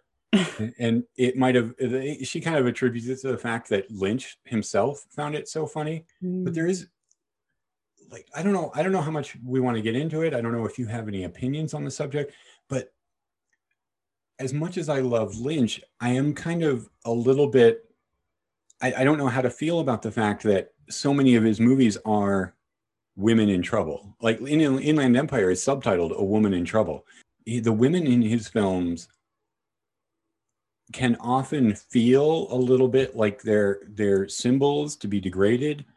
I, I don't think that quite bears out because I think Dorothy in this movie has a lot more agency, or she uses what agency she can more than might seem at the at the outset, more than a lot of this film's detractors gave credit to. Like I know Ebert was famously Ebert as uh, famously hated this movie, and he would Mhm. often call out how much Isabella Rossellini is mistreated on on screen as the reason he doesn't like it. And you watch it and you realize that she is taking back as much power as she can, whenever she can. The ways that she interacts with Jeffrey, that she is taking power over how she is degraded in a way to to gain some comfort. I mean, I, I don't know. I'm a I'm a I'm a white male in my early 40s, so maybe I don't know at all what I'm talking about. I don't I don't have the experience to view this from the right perspective, but I I, I also feel a little uncomfortable with it, just how much it repeats in Lynch's films. The woman that is just kind of used and victimized in a way that I don't know. I don't know. I don't know if I'm explaining it quite well. No, I, I understand where you're coming from. Um, again, I I can't speak to his full body of work. I hate that I have to keep falling back on this because I have not seen enough of his work. But I know what you're saying. Um, you know, with you know, with Dorothy Vallens and you know Laura Palmer and you know a history of being victimized and his- history of sexual violence. But I don't know if I I honestly don't feel educated enough to have an opinion on his body of work as a whole to answer the question. It's a good question, and I I know what you're talking about, and I I'm familiar with Ebert's views on it, um, thinking that the movie, you know, victimized Isabella Rossellini and did not justify that depiction on screen. Um, that the movie didn't support um, showing a woman being abused and humiliated and degraded repeatedly like that. Um, I, I think I agree with you that she seemed very much in control with Jeffrey. I do not think she was portrayed the entire movie as someone who was constantly being victimized by.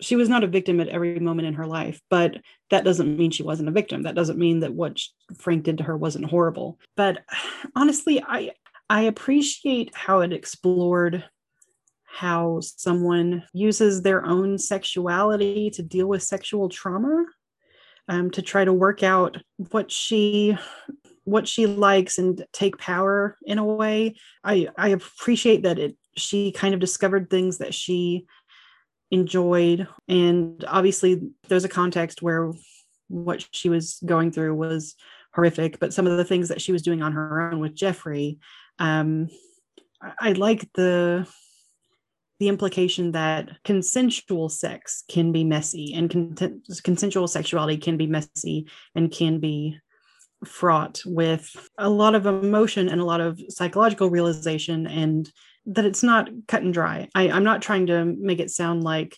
victimhood is not cut and dry. Obviously frank was raping her and was victimizing her. But as far as um, dorothy's relationship with jeffrey i like that it was kind of showing that you're not always the person that you think you are and kind of exploring what he thought of as immorality and his kind of descent into it if that makes sense. Um, I, if i am not answering your question at all i apologize. No no you're um, you're you're doing great. It, it's perfect what i was okay. um but yeah i i know what you're saying. Um the, again i'd have to see his full filmography to really grapple with that question. And even then i don't know if i would be able to give you a definitive answer.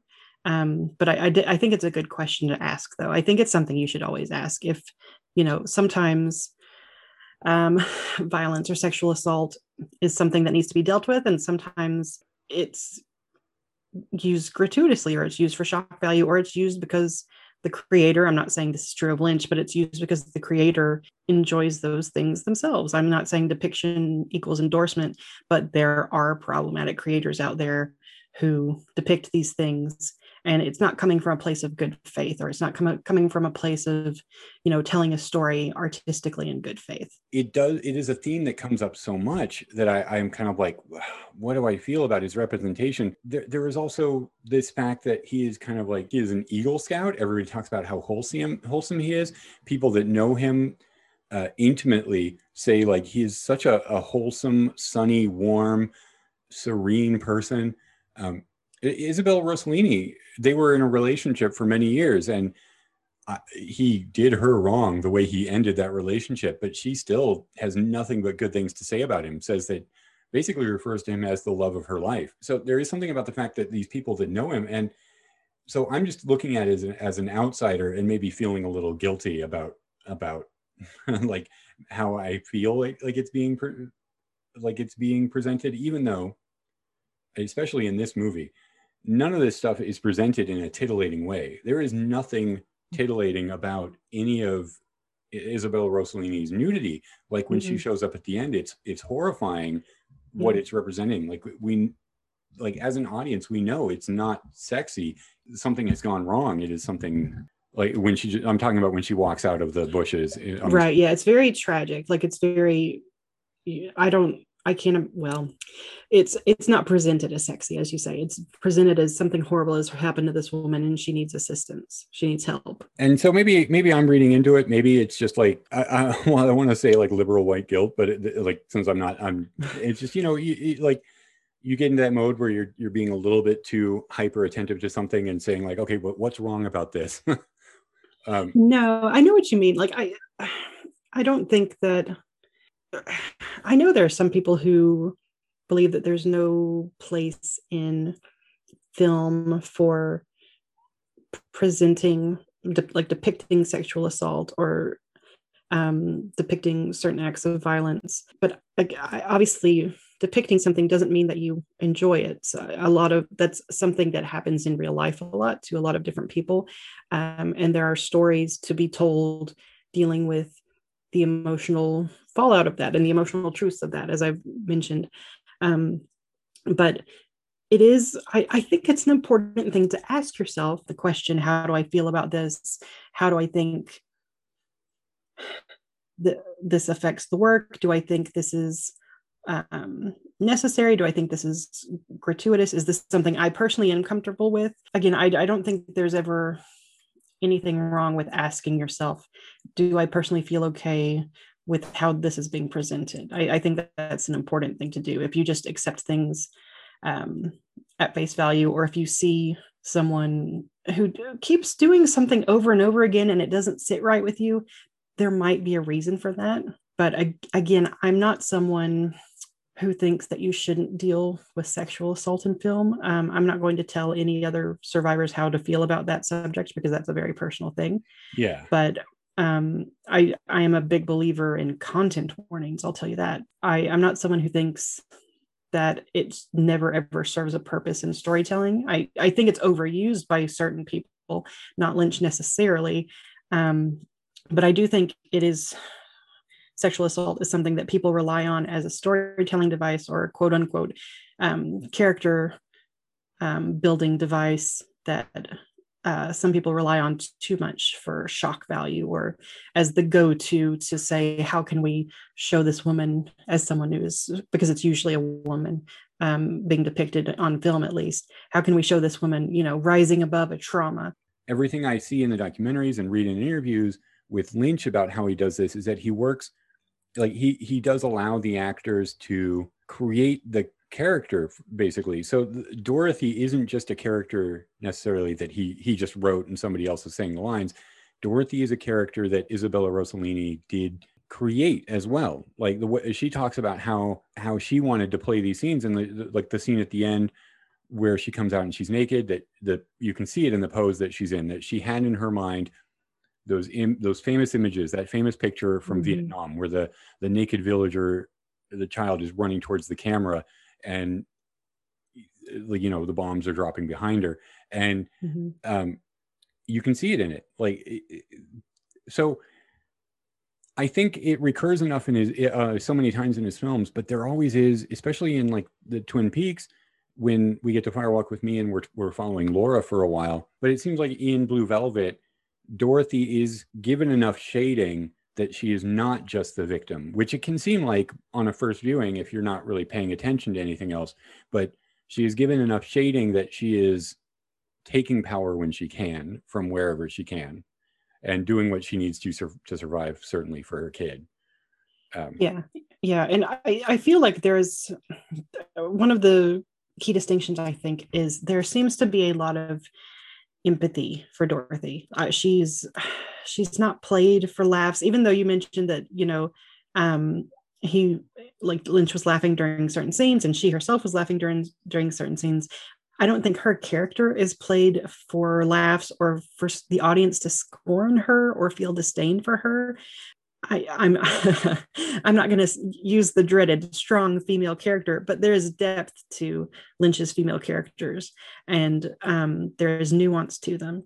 And uh, you know, I was reading up on Blue Velvet a little bit, and that scene where Dorothy is naked on Jeffrey's lawn and kind of reaching out for comfort. Um, something that uh, Lynch drew on from his childhood. He remembered seeing a woman walking naked down the street and was traumatized by it. And I think a lot of his work comes across as very personal, even if you don't know anything about the man and his actual life. Like we were talking about how it feels like he reaches into your subconscious and speaks to your subconscious instead of to your conscious intellect it feels like you're seeing his subconscious at the same time. It feels very personal, even if you don't know him personally. And I can I can see that from that scene with Dorothy. And I think that's why it comes across more sensitively, I guess, because you can feel his empathy for that woman and the trauma at seeing that. and th- that image recurring um, in his mind and that image kind of shaping him and how perhaps he perhaps his empathy for other people or perhaps um, his empathy for sur- someone who's clearly survived a trauma that that might be that might recur just because that hit him at such an early age and was such a formative experience that he's trying to exercise that from his own subconscious. Um, which uh, it feels like based on my limited experience with his work it feels like he's trying to not exercise demons but kind of work out his own dreams in a way that somehow miraculously speaks to other people's dreams. Like his movies are dreams that speak to other people's dreams directly without going through the typical um you know sit and watch a straightforward plot and then dissect it. Like he's speaking directly to the subconscious by way of something that happened to him and embedded itself into his subconscious if that makes sense. Oh, that is that's actually a perfect way of putting it. I think. I, I always write better when I'm like talking to somebody else than when I'm actually sitting down to write. So I'm gonna have to write that down when I listen back to the podcast. Oh, okay. yeah, like he talks a lot about how everybody has a little bit of emotional ESP. Like you can walk into a coffee shop and tell that somebody is sad or that somebody over there is frustrated. Like we can all just pick up these signals in the air from other people and mm-hmm. is how he puts it. And he talks a lot about meditation as kind of just like uh, the way he calls it, catching the big fish, like going really deep to get these big these big ideas.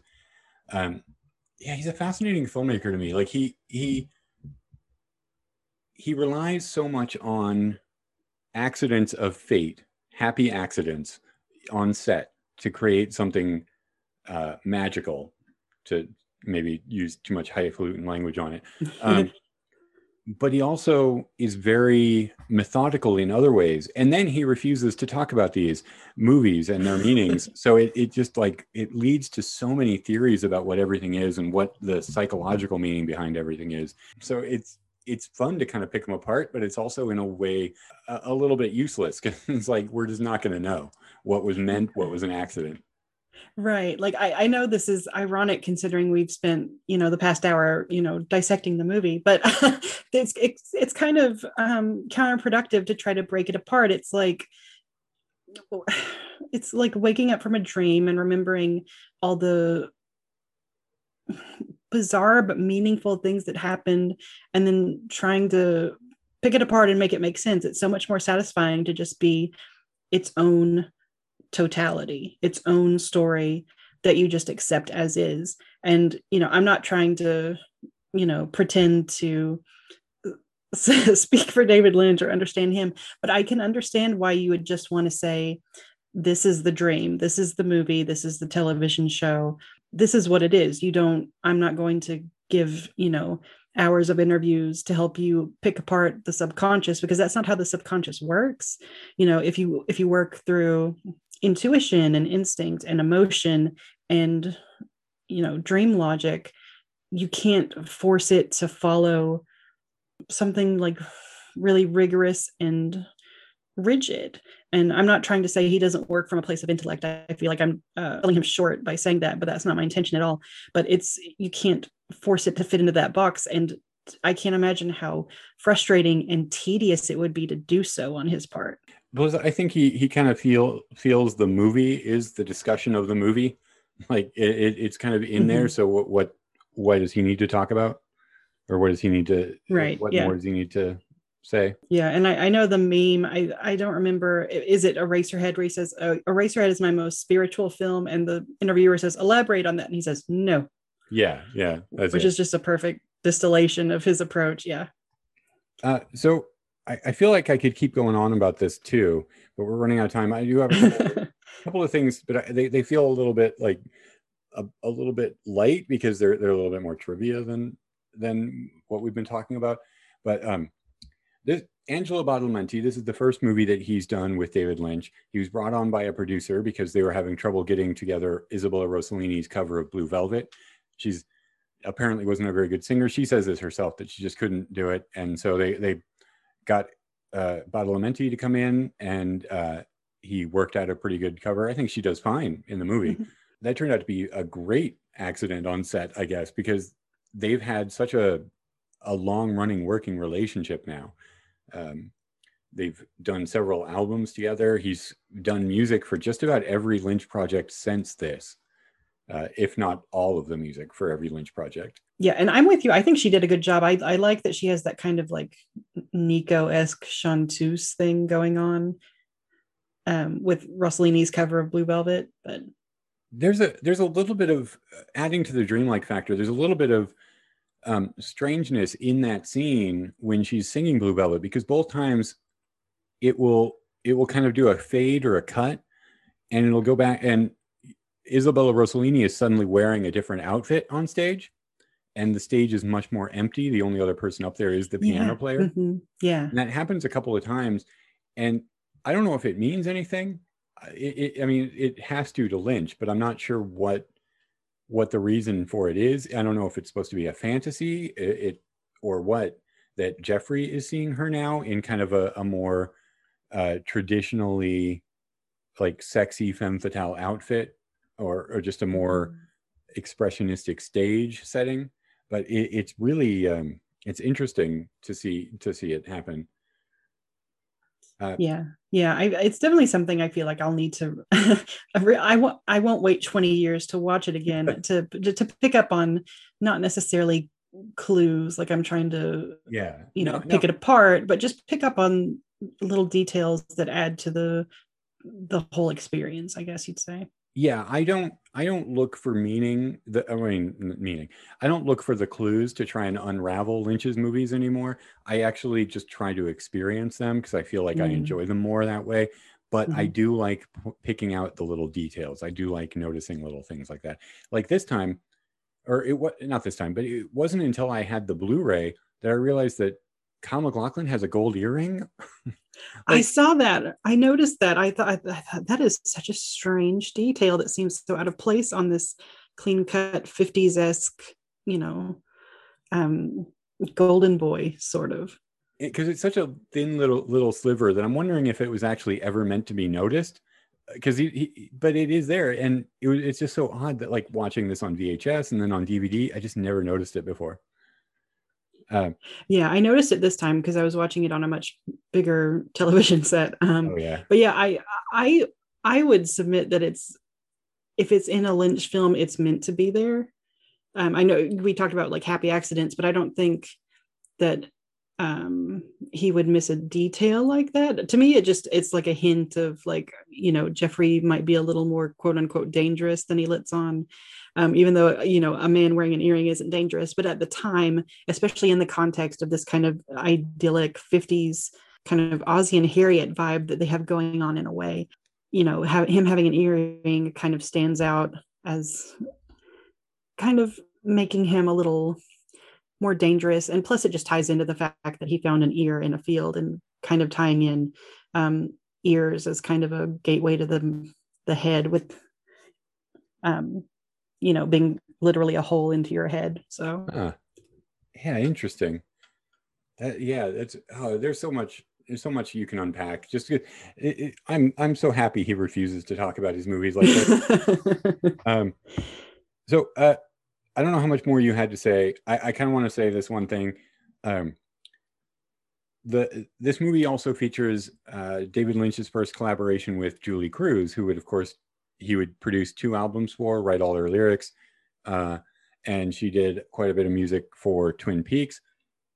the The way that she was brought in is that David Lynch really wanted "Song to the Siren," the This Mortal Coil's cover of "Song to the Siren," at the scene where Sandy and Jeffrey go to the party and dance, but they wouldn't license it. They didn't want to license any of their music.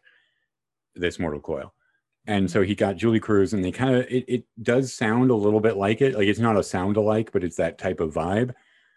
And another great relationship, working relationship for a few years. Their albums together are great. I have both of them.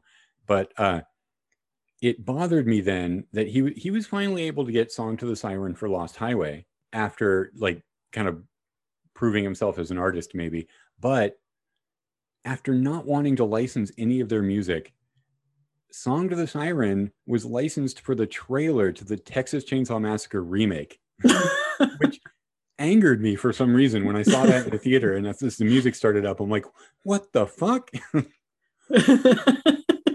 you wouldn't do it for Lynch, but for this. yeah. And I'm not saying yeah. anything bad about that because I'm a big horror fan. I'm just saying, like, you're not going to do it for Lynch, but you'll do it for this Michael Bay remake of a classic horror film, as as commercial as you can be. Basically. I can understand that. Uh, so, did you have anything more you wanted to say um, about Blue Velvet? Just, uh, I I don't know that I have anything concrete to say, but I I can never talk enough about Dean Stockwell's performance. So like I find I, like- I find myself mimicking it physically because I'm so fascinated by it. It's so strange.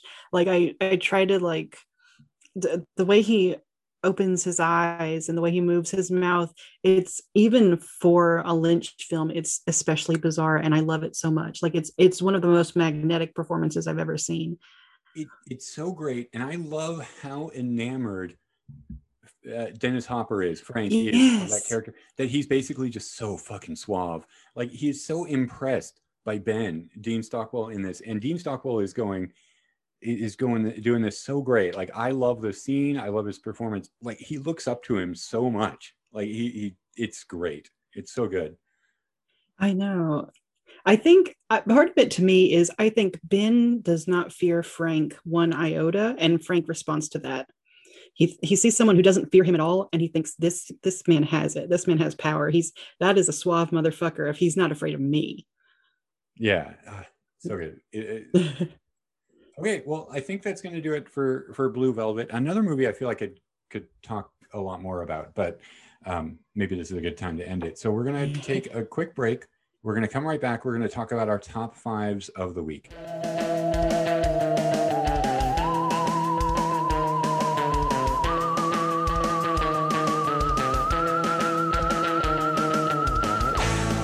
All right, so we're back. Here we are. We're going to do our top fives, and our top fives are just noir, uh, which which can be a little bit nebulous. Like it's a genre that it's kind of hard to define when you get really down into it and try and get into particulars. But noir they could be old, new, whatever. Um, I stayed pretty classic with mine. And I just kind of went with five that I really like and I, I go back to. Uh, these aren't the best. Other maybe, maybe they're not the best. Other people will probably have different lists. Uh, but here's mine. So, so my first pick for the my top fives this time is Cornered with Dick Powell. Uh, he's hunting down the Nazis who he holds responsible for his wife's death. Um, he also Dick Powell gets a pretty traumatic brain injury, and so his his not his cognitive abilities kind of come and go. He's not the most reliable narrator or the most trustworthy person to be making some pretty serious life and death decisions, which leads to kind of a really fun, I mean, fun, relatively speaking, like uneasiness to the film that is very enjoyable. And there is a scene at the end where he corners some of these Nazi sympathizers and Nazis that he I don't want to spoil it too much. I don't whatever. And it, this isn't a spoiler again. He beats somebody to death and it is incredibly brutal because he just kind of goes into a fugue while he's doing it and it it's such a shocking scene from 1945 that I've seen it a few times and every time I am just like they are keeping this scene going for a lot longer than I would expect. Uh, so that's my number one. Well, not that I'm ranking these. What do you got? What do you got first? Uh, my first one, let me see. I'm just going chronologically on these. Uh, my first one is Out of the Past um, from 1947, directed by Jacques Tourneur um, and starring Robert Mitchum and Jane Greer as an amazing femme fatale. Um, I, am a big Robert Mitchum fan, um, and he was amazing at film noir. This is um, probably the most classic noir of my choices. Uh, it's again, it's really you know dark and nihilistic, um, really, you know, mean and nasty and just really beautiful. Um, but yeah, it's probably of like the accepted classics of film noir. This is probably my favorite one. It's so good. It's great. And Jacques Tourneur, I mean, such a great director that I think I think he's he's well respected. People know he's a great director. I think he's missing from a lot of discussion on on you know kind of classic films like he because he's he's done some incredible work Yeah, yeah. Somebody was asking me the other day, like my favorite all-time film directors, and I gave them three or four, and Tourneur was on my list, um, just because he's directed so many of my favorites. Even um, if it's not a huge list, I love them so much, and this is one of them. I- Especially, I like um, people who cross genres in sometimes surprising ways. Obviously, his style um, uh, it was very heavily in noir, even if he was working in horror, just because of the way he used shadows and the way he used darkness. Um, but yeah, he's he's definitely a favorite director of mine. Uh, okay, so my next one I'm going to go with is Kiss Me Deadly, which uh, it's in the Criterion sorry Criterion collection. I think it's probably an established uh, classic in the genre right now. Um, I hadn't seen it before the Criterion release. It was it was a blind buy for me.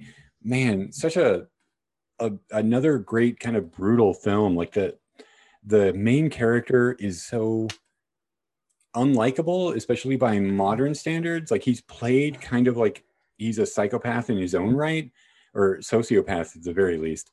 Um, the the plot itself, it has one of the great all-time great MacGuffins, inspiring stuff like you know you can see how it would have inspired uh, Repo Man or Pulp Fiction.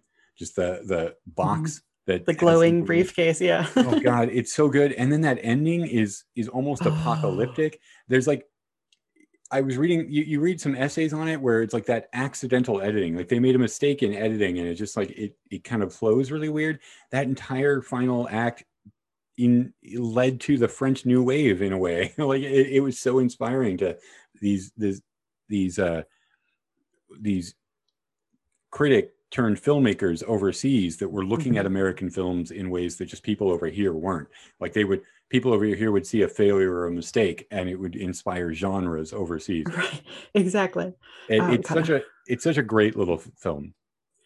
I I adore that movie. That was actually on my list, so I'm picking an alternate. But Oh, I'm glad you made alternates. I, I I don't I don't always remind people they can do that. yeah, no, I, I had a few, um, and that was definitely on the list. But I I kind of had a suspicion that you would pick that one. I don't know if we had talked about that one. I think maybe we discussed that when we were talking about movies to choose. Um, so I thought, um, I, we might double up on that, so I'll pick another one. But I I love that movie. Uh, it's got a killer opening and a killer ending. It's so good. Yeah, Robert Aldrich, Um, like he Oh, he knocked it out of the park a few times. hmm Okay. Um, well, I'm going back in time for my alternate, um, but I'm going to go with The Seventh Victim from 1943, which is it's a horror movie, but it's also film noir. Um, I, I just rewatched this for an essay I'm should have written a while ago on it. We won't talk about that anyway. Um, but it's it's so good. It's so nihilistic. It's um, uh, directed by Mark Robson. It stars Jean Brooks and Kim Hunter in her first film role, I believe. Um, and it, this was one of the films produced by Val Lewton for RKO. Um, you know, talking about you know knocking out of the park.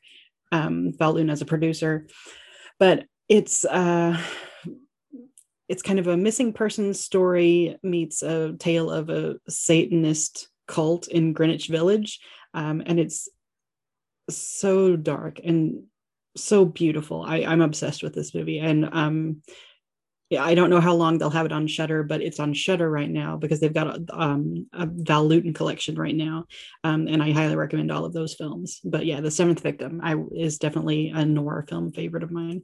That's great. I didn't even think about that, but uh, I love all of those uh, the Val Lewton movies. I have that. I have the DVD set of them all. Yeah, me too. This, this is my favorite of the set, and it, it, it it's you know Jacques Tourneur, somebody who worked famously, like Yeah. most famously, maybe with Val Lewton. Mhm. Um, this movie, like like Seventh Victim, kind of feels a little bit like it, a Jacques Tourneur Tourneur film. It does. Like, it does feel a little bit like Night of the Demon. Hmm Uh, but yeah, Seventh Victim is is terrific. That's that's one I wholeheartedly endorse. Uh, so my next one, um, I'm not going in chronologically. I'm I'm pretty much going in the order I thought of them as I wrote them down. uh, I'm going with Nightmare Alley uh, with Tyrone Power. Basically, it, it's about this kind of huckster who kind of rises through the world. He becomes pretty famous. He starts as a carny. Um, and he's in a he he gets a pretty famous show as a clairvoyant where he guesses what people have in their bag or whatever and you know becomes rich and and it's it's a pretty like looking at at the specifics it's kind of not the specifics looking at the outline it's pretty much a rise and fall storyline but man this movie gets dark like the character is unlikable and scheming nonstop and uh, just doing whatever it need he needs to to get ahead a little bit more, and the the depths to which he falls are very deep. Like th- this is a a really good movie. Uh, Guillermo del Toro is making a remake. It's supposed to come out sometime this year. Um, I cannot wait. Like as much as like you you love a movie and you don't want them to remake it, I think if anybody can, Del Toro is probably going to be able to to handle it. Yeah, yeah, for sure. All right. So what, what's what you got? Uh, my next one is speaking of French New Wave. My next choice is Alphaville, um, directed by Jean Luc Godard. Um, it stars Eddie Constantine and one of the true loves of my life, Anna Karina. Um, it's um, another a lot of the ones that I've chosen are kind of a mesh of genres. This is kind of a dystopian sci-fi meets film noir.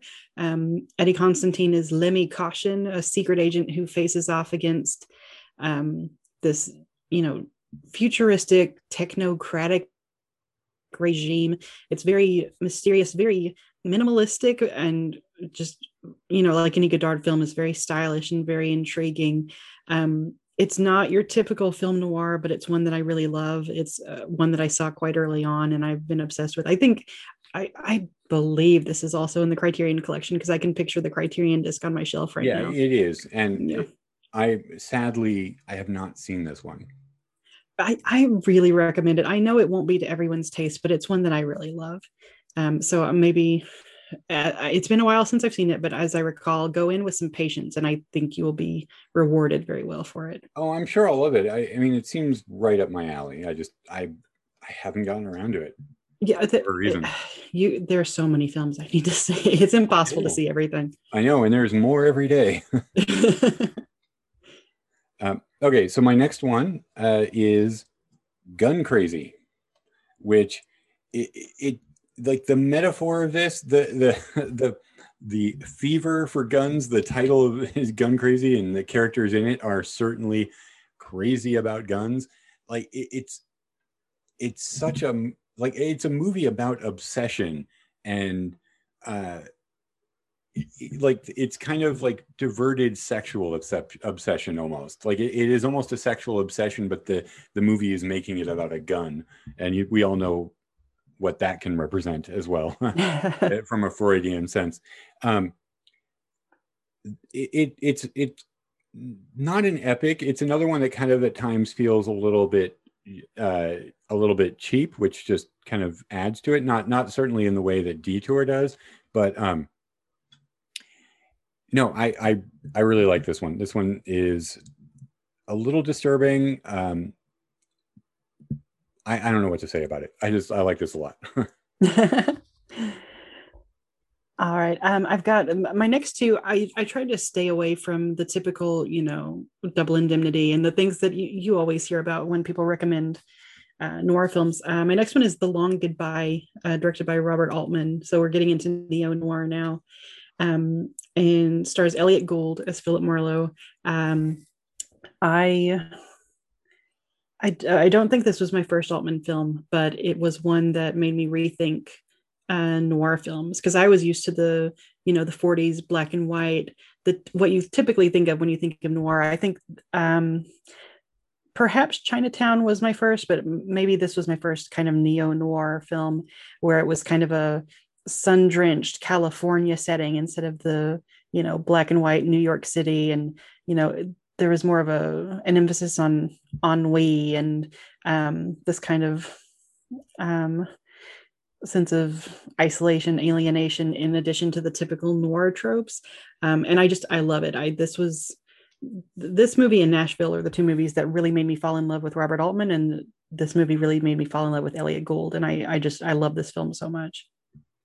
Yeah, um, well, I haven't seen this one in a little while, but I I really like this one as well. It's a great choice. Uh, I I stuck with classic with all mine. I thought about neo noir, but I, I I just decided to keep with classic. So I'm glad you're delving into that territory. But my final pick um, is a movie that we almost did. I it, was- it was kind of the first to come in my come to mind when you suggested Detour. Actually, uh, is Where Danger Lives with Robert Mitchum.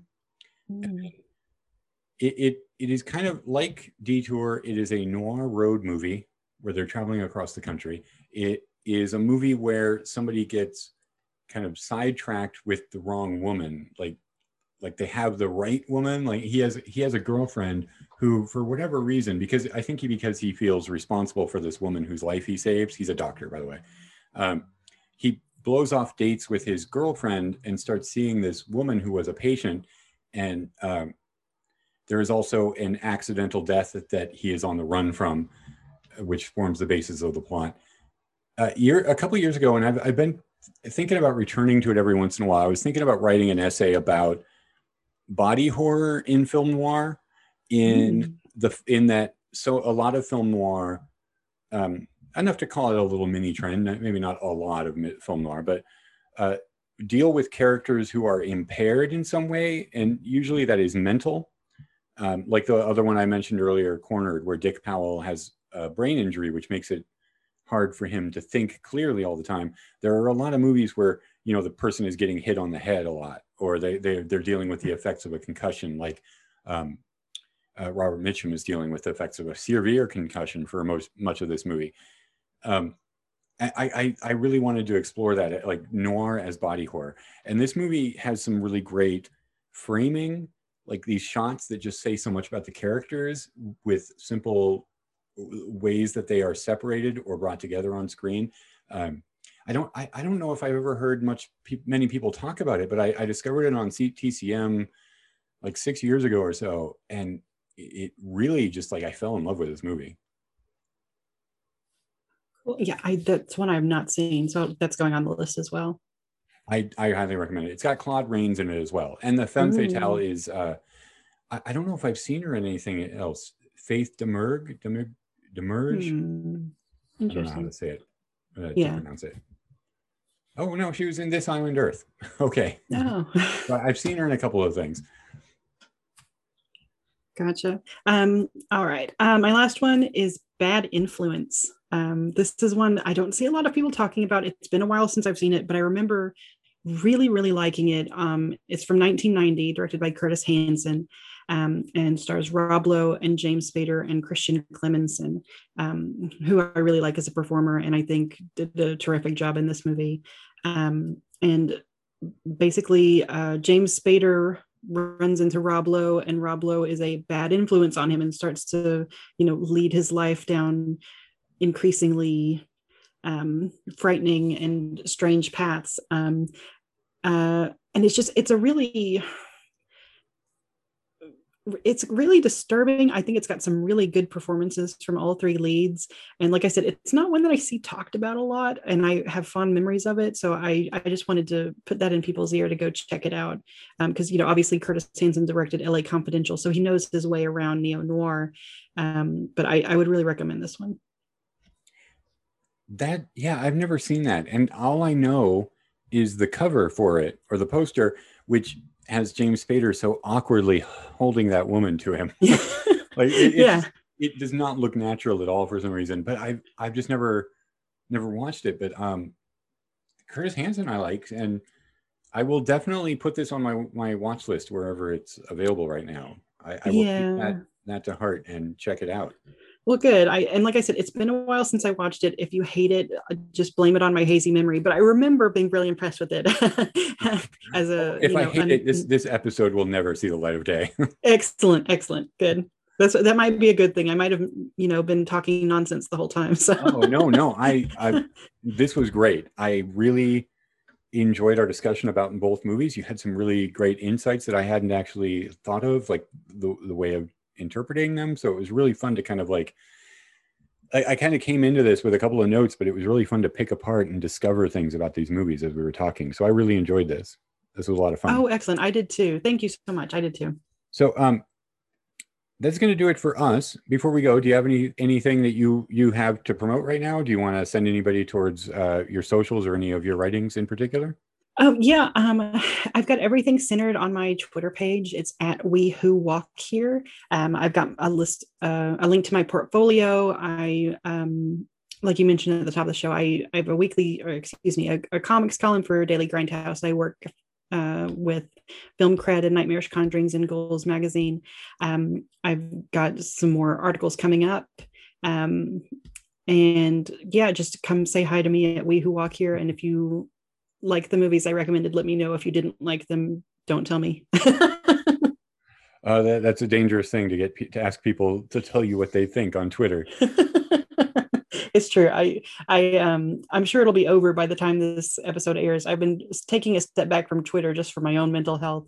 Um, but like I said, I'm sure that will be over soon because I can't quite quit Twitter. So at we who walk here, come say hi to me. Yeah, everybody should give you a follow. I mean, I'm not sure if you're looking for followers, but you're you, like I'm glad to follow you.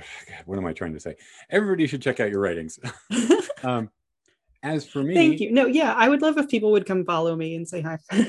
okay, good, good. Uh, as for me, I'm also on Twitter. You can find me at on Twitter and Instagram actually at Two Headed Pod. There's a Facebook page that I have been kind of neglecting. I need to get back into that. Probably well this week. Um, I'm a little bit most active on Twitter, I think. So yeah, uh, give us a follow if you're listening and enjoying it. Please remember to rate, review, and subscribe. And I have not done this in a little while, but uh, I do want to remind people I have a partnership with Metallic Dice Games. So if you go to metallicdicegames.com, you look over what they've got. They've got a lot of gaming related, uh, you know, dice and gaming material. Um, there are some really cool pins my partner Amber designed. You can find them there. I put links up on Twitter before. But if you go there and you find anything you want, enter the code two heads at checkout, and that'll get you 10% off your order. Uh, other than that, we will be talking to you next week with a new movie, new pair of movies and a new guest host body. So everybody take care.